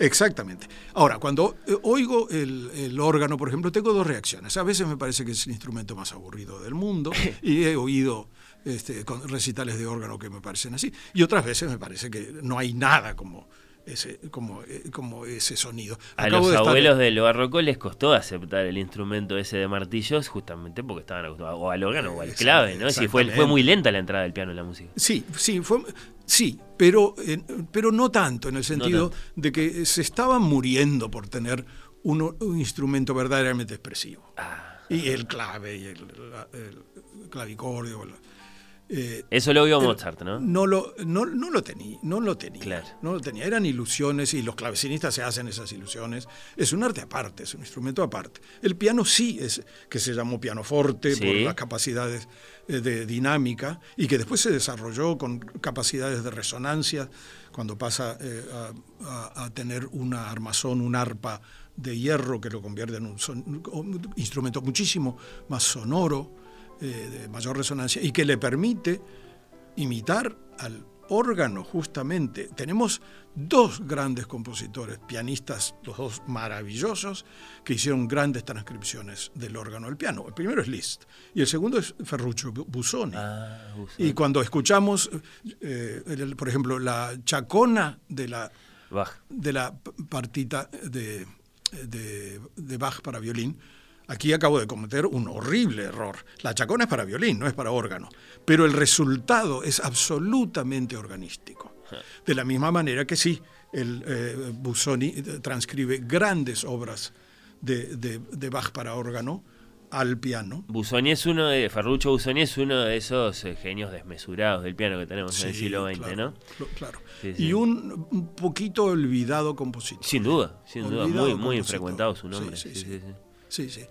Pero bueno, este, acabo de estar en, en- en Londres, hice una visita después de algunos años a St. Paul, eh, a la catedral, y, y escuché allí a alguien que estaba, no sé si practicando para el servicio más tarde, y de repente se descarga con un acorde fortísimo, lleno de notas, que llenó ese espacio, llenó esa catedral. Y ahí me quedé parado y dije, no, yo tengo que dejar de decir que el órgano en realidad es un instrumento aburrido. Uno oye eso y bah, explota. Estamos acostumbrados a los efectos en el final de la Sinfonía número 3 en Sanz o en Sí, el final de la Sinfonía de Resurrección de Mahler o qué sé yo. Exacto. Mucho menos acostumbrados estamos a escucharlo solo al órgano, ¿no? Como, como lo interpreta, por ejemplo, acá la maestra García que, Sí, una, que es una experta en Bach. Por, por supuesto. Eh, sí, sí, sí. Y el piano, y el piano es otra cosa. es una gran, gran, Eh, gran artista. Realmente, y es reconocida así No, sí, sí, por en supuesto todo el mundo sí. por, lo- por su arte. Y Alberto, ¿son los Steinway? No, no hay con qué darles. ¿Esos son los, No, los pianos del mundo? No, no, en realidad eh, los Steinways que se fabrican en Hamburgo, para mí, son todavía los mejores pianos. ¿Tenés Pero- uno? eh, no, no, ¿No? no. Tengo, en Nueva York tengo un, un Steinway fabricado en Nueva York. Ah, bien, bien. No tengo. Tenés no. un Steinway, pero no de los de pero Hamburgo. no, no, de- sí, no, que es bueno también. Pero este, otras marcas como Bösendorfer Sí. eh, son excelentes, es un excelente piano. Hay un excelente eh, piano Fazioli, que ha estado muy de moda últimamente, el que he probado. Eh, hay un señor que se dedica a, a transformar pianos Steinway de Hamburgo, que se llama Fabrini, y tenemos la suerte de tener en el Teatro Sol- Solís un Fabrini, modificado por él, que es un muy buen instrumento también. Pero cuando el, el- el Steinway de Hamburgo está en su tope, no todos los pianos son iguales porque son todos hechos a mano. Bueno, claro, eso Pero- lo aprendimos para siempre acá en este programa, te lo, te lo cuento en una visita de Carlos Moreno, que es el gran afilador Claro, que claro, tenemos de- acá en Uruguay, que lo llevan al Solís, que lo llevan al, al Sodre. Eso Sí. fue lo primero y lo último que nos dijo, no hay dos pianos iguales. Exactamente. Así que hablar de marcas siempre es, digamos, solo, solo para empezar. Es Después hay que hablar de, de cada instrumento Es relativo, claro, y, claro. Claro. y- y su madera y sus... sí, sí, sí, sí. Sí, sí, así es. Así Eh, así que claro, este, la, la- la marca por tradición y, bueno y por tamaño de su industria, ¿no? Y por los adelantos que introdujo Ah. Steinway también. Eh, eh, creo, creo, a lo mejor estoy diciendo alguna barbaridad, pero me parece que el arpa eh, de metal, de hierro, es una innovación de Steinway. Y después hay muchas innovaciones que son muy técnicas para pianistas del mecanismo, de lo que se llama en inglés de action, que fueron eh, introduciendo muchas mejores, mejoras para que el, piano fuera más ágil, que repitiera mejor las notas, para que no fuera tan pesado eh, tocar en él, este, que, la relación entre el oído, el dedo, el martillo y el sonido fuera una relación mucho más directa que lo que era en los pianos Esa historia es apasionante. Hoy mencionabas la sonata Hammerklavier y alguna vez contamos acá en Oír con los Ojos la historia de- del, del piano que los ingleses le regalan a, a Beethoven. Beethoven, un viaje largo, un piano evidentemente duro, aguantador, que llega y que sí, de alguna forma habrá influido en esa música que después se escribe. ¿Cómo no? ¿Cómo no? el, el sordo. Eh, compositor, eh, hay un momento reconocible en ese camino que empieza tímidamente eh, en el barroco. Mozart ya es un capítulo, Beethoven ni que hablar, y después vienen los románticos. Hay, hay un momento señalado en el que los pianistas y los músicos empiezan a comprender la naturaleza del instrumento y eso hace que, digamos, ah, eh, acá está la plenitud, como si dijéramos, bueno, Sí, eh, sí, una sí, relación entre las manos y las, te- y las Sí. teclas, y, y ahí capaz que está Chopin, no sé. No, iba a decir que no puedo dar la fecha de ese momento definitivo, pero puedo dar la fecha de nacimiento de quien lo descubrió, lo aprovechó y lo difundió. Federico Chopin, exactamente 1810. Eh, el dominio y el genio personal de Chopin eh, fueron tales que en primer lugar revolucionó enteramente la técnica pianística. Eh, nosotros ahora tocamos, por ejemplo, dos colecciones de estudios, Opus 10 y Opus 25. Pero nos enteramos, cuando leemos un poquito, que el Opus 10 número uno, el estudio que abre esa colección, Chopin lo compone casi de adolescente, porque ya tenía sus ideas de cómo eh, modificar la técnica pianística, que era una técnica... Ahí hay unas de cascadas para un lado y para Sí, otro, Exactamente, brutales, exactamente. La, la técnica era de mano bastante cerrada, de dedos muy curvos, ¿ok? Y es imposible tocar Opus 10 número 1 con una mano cerrada y con dedos curvos. La mano tiene que abrirse, los dedos tienen que estar mucho más planos, digamos, sin Ajá, llegar ajá. a estar rígidos hacia afuera, ¿sí? Pero eh, no, es imposible, como digo, tocarlo con la técnica anterior. Y eso es lo, lo que él pone en la primera página de sus, de sus estudios. Además escribe, este estudio es para eh, aprender a abrirnos la mano. Hay una Y- anatomía. Y, de otras la cosas también. Sí, cómo no. Claro. Hay una verdadera anatomía. Y también eh, ha- hace este, otra observación que, eh, que es un poco más discutida, pero es para que los pianistas aprendan a usar la mano como los violinistas usan el arco. El arco. Eh, hay que meterse mucho en esa frase para entender exactamente lo que quiere decir. Es muy misterioso. Porque sí, pero cuando uno se mete en eso y lo, y lo, lo- lo prueba en el teclado, uno, sí, hay ciertas rotaciones que podemos hacer con el, eh, con el antebrazo que a veces se asemejan. Porque en el arco es el que frota. Eh, Exacto. Pero el- el- el- como las, las cuerdas del violín no están totalmente horizontales en el mismo, sino que forman un pequeño arco. Ese pequeño arco se reproduce a veces en el movimiento de rotación del antebrazo. Así que yo creo que es eso a lo que apunta Chopin cuando nos dice que eh, nos, que nos va a enseñar a usar la mano y el brazo como el violinista usa el arco. Ahora, después ese desarrollo tiene unos límites, ¿no? Y la historia de Schumann es muy ilustrativa ¿Cómo no? porque cuando este, sintió que tenía que llevar más lejos su dominio de no sé qué dedo, de la mano Se débil, lastimó para siempre.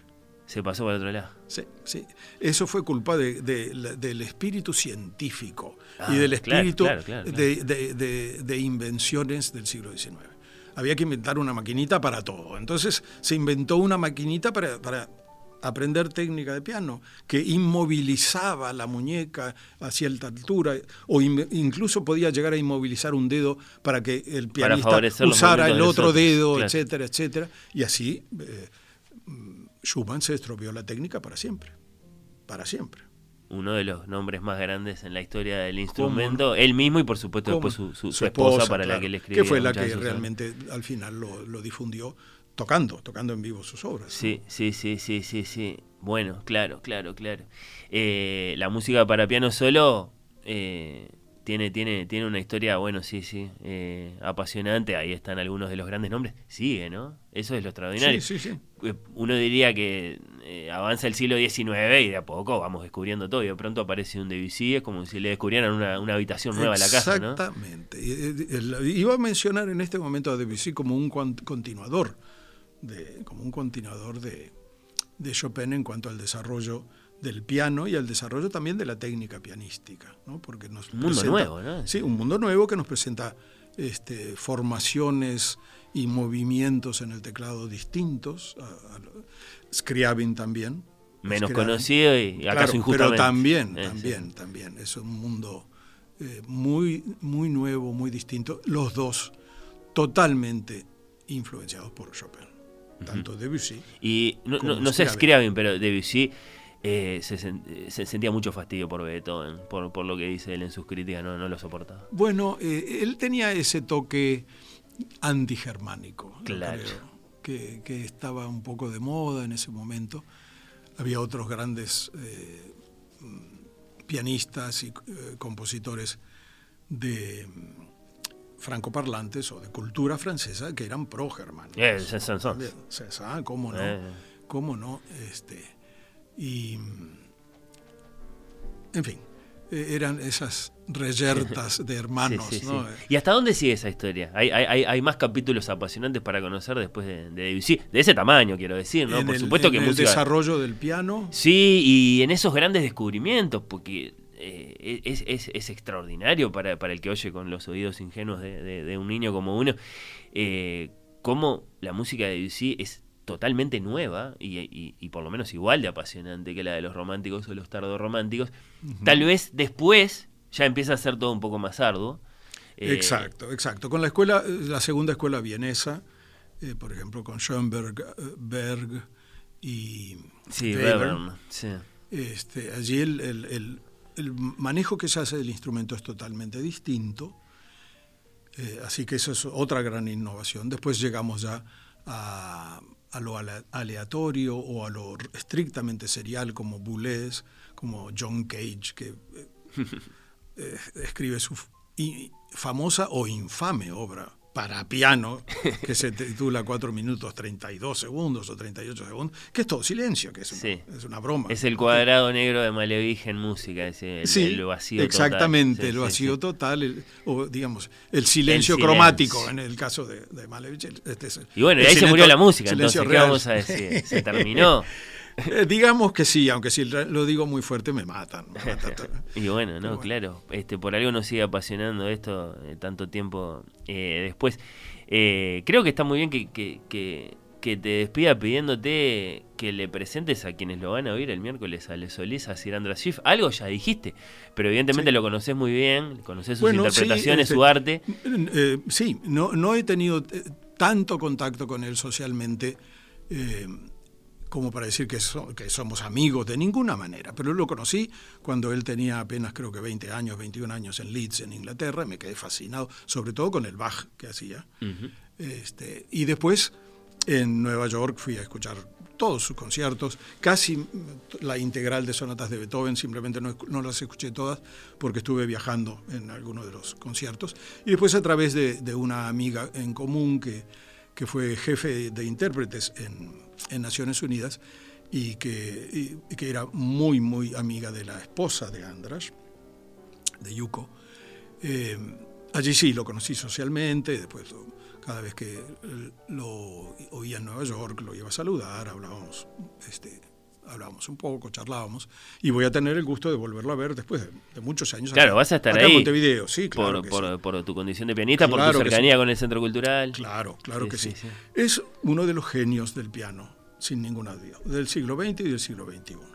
Es único, es un pianista de máxima inteligencia, de máxima inteligencia. ¿Y qué quiero decir con eso? Que eh, él va también más allá de una pura respuesta emocional y de una pura respuesta musicológica. Él eh, va a la esencia de la comunicación en el piano y este, de la comunicación del carácter y del estilo de cada compositor y de cada época y eh, es capaz de adaptar su universo sonoro a esos distintos estilos, a lo que él quiere comunicar. Por ejemplo, verlo tocar Bach es, es muy divertido porque él pone los pies en el, en el piso del escenario, ni se acerca a los pedales y todos los efectos que logra, que son difíciles de lograr sin pedal, los logra con las manos nada más, el más exquisito legato, eh, diferencias de timbre, etcétera, etcétera, etcétera, los logra sin recurrir al pedal. Pedal que, según los grandes pianistas románticos como Anton Rubinstein, es la verdadera alma del piano es el pedal. Este, y no, András para Bach eh, dice que no, que de ninguna manera. Porque es un modo de controlar todo el instrumento en un solo gesto, ¿no? Claro. exactamente, exactamente.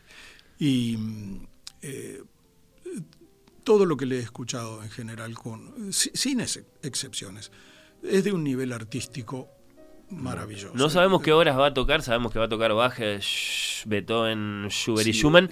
Las horas todavía no están no, este, es, confirmadas. Es la manía de él este, en estos Eh. últimos dos años. Eh, por lo menos mandó qué compositores iba a tocar. Sí, en otros sí. casos ni siquiera manda eso y simplemente sale y toca lo que a él se le ocurre en ese momento, lo anuncia y lo toca. Y esa es otra muestra de su genio. Parece tener todo el repertorio para piano, el repertorio, digamos, tradicional, no obras esotéricas. Parece tenerlo en los dedos y en la memoria en cualquier momento, realmente. Sí, yo lo vi en el Colón en 2010, hizo la Wallstein, este, Ajá. y fue realmente una, una, una revelación. Sí, sí, sí. Eh, bueno, nos, nos veremos ahí. Eh, Enrique, por supuesto, no te voy a despedir sin preguntarte, acaso lo, lo- más obvio que te tengo que preguntar después de, de haberte escuchado eh, y, y de este de placer de, de- de- de- de conocer todo lo que sabes y todo lo que te gusta el, el piano. ¿Te vamos a ver a ti tocar? No, no, estoy retirado. programado? Estoy retirado. Pero así, de forma totalmente definitiva. En el año 18 di mi último recital en Londres, justamente. Sí, eso sí. Y después vino la pandemia y seguí practicando, pero ya sin metas ninguna. Así decidí, bueno, porque este es el perfecto momento para dejar de atormentarme a mí mismo y a mi público, subiendo como, un manojo de nervios al escenario, en fin, no. no. Hiciste lo de Brendel, Hasta entonces. aquí llegué. Este, Sí, dejó de sí. tocar, se puso a escribir. Sí, sí, bueno, sin los, los mismos resultados, por supuesto. Pero este, sí. eh, Bueno, capaz que lo, lo reconsiderás, dejá Mm. abierto eso. eh, como Sería- hici- como hiciste en el 88. En, en- en una etapa ya senil, lo, lo reconsideraría, quizás. Alberto Reyes, bueno, por supuesto, versiones ampliadas, detalladas de muchas de todas estas referencias a la vida, a la actividad, a las preferencias culturales, a los placeres de este curioso pianista, tal y como se, se- se presenta en, en- en su libro, bueno, las pueden encontrar en este preludio coral y fugas, memorias y digresiones, y las digresiones evidentemente son muy importantes en estas 600 páginas de este artista. Alberto Reyes, gracias por la visita, fue un placer. Gracias, ¿eh? gracias a ti, Fernando. El placer fue mío también. La conversación ha sido tan inspirada, gracias a ti. Así que Encantadísimo. me voy muy contento. Hasta cualquier momento. Gracias.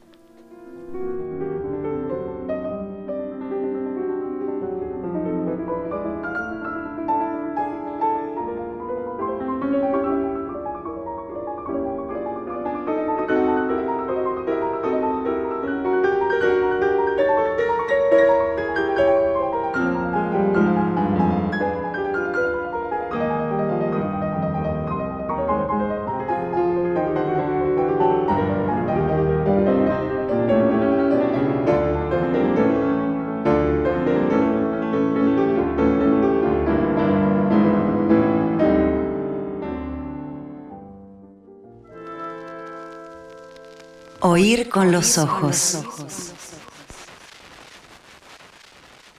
Oír con los ojos. Un programa bajo los efectos de la lectura.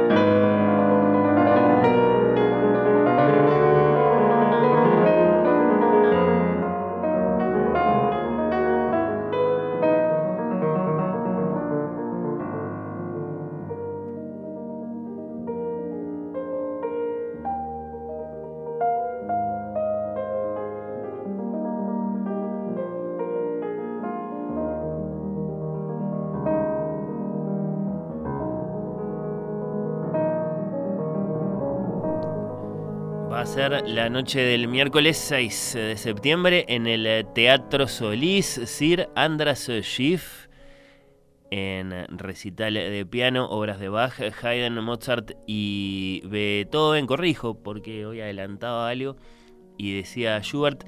No estoy seguro de si porque me equivoqué o porque hubo un cambio. Bueno, eh, ahora no lo voy a saber. Eh, lo cierto es que lo vamos a poder ver, sí.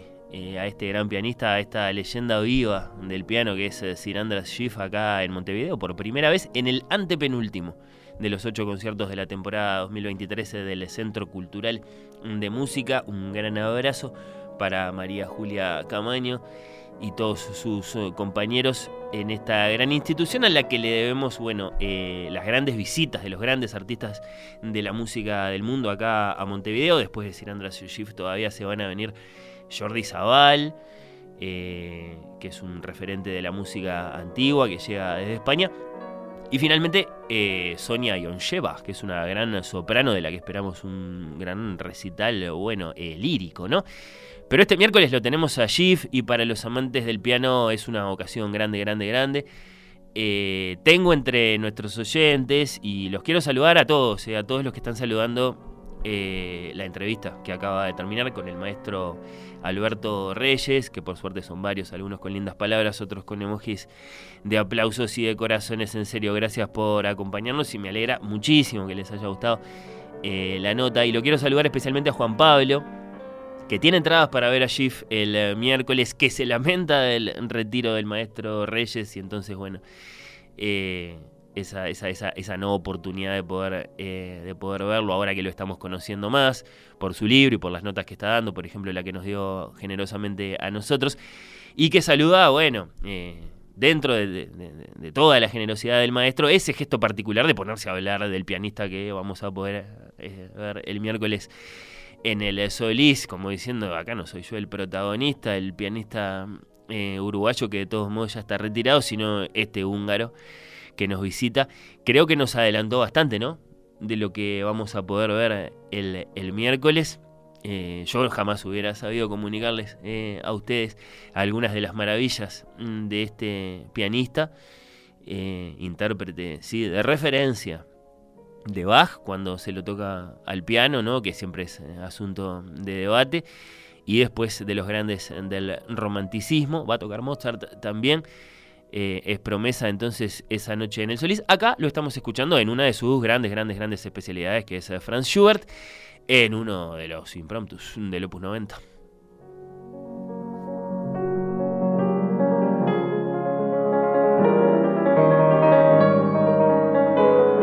Se fue este Oír con los Ojos inaugural del mes de septiembre. ¿Qué dicen? ¿Les gustó? ¿La pasaron bien?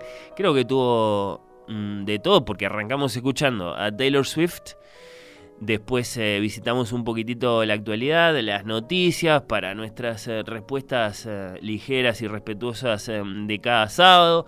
Con Nacho le dedicamos, creo, una linda página a Maggie O'Farrell la irlandesa, no tan irlandesa, autora de Hamnet y de El retrato de Casada, que es su nueva novela. Es una novelista histórica, no exactamente.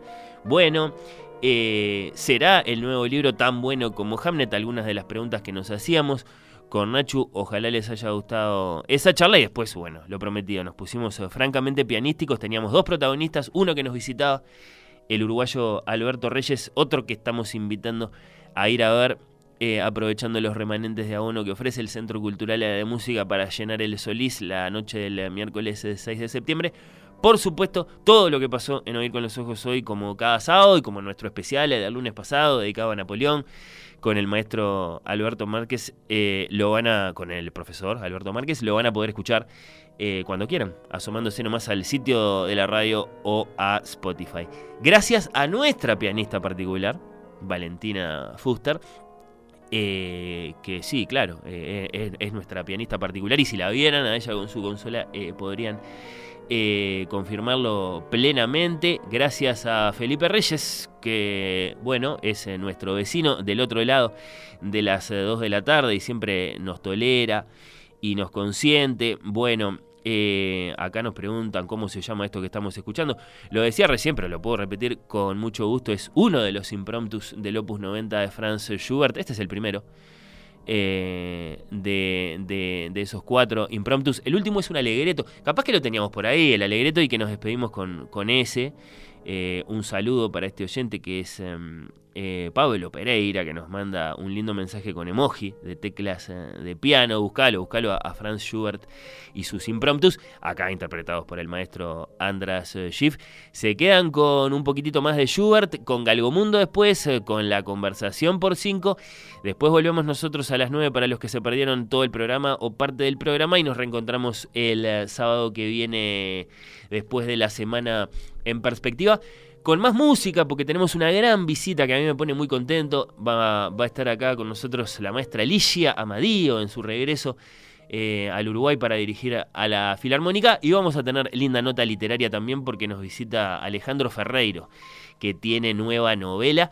Así que bueno, también tenemos linda invitación, me parece, para el eh, sábado que viene. Gracias por la compañía.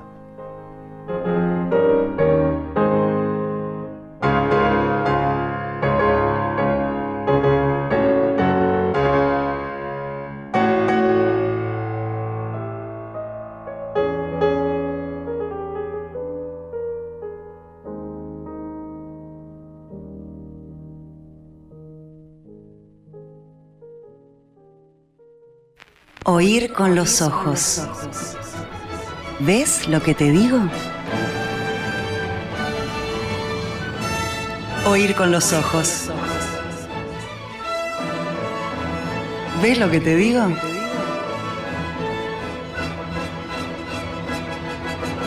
Oír con los ojos.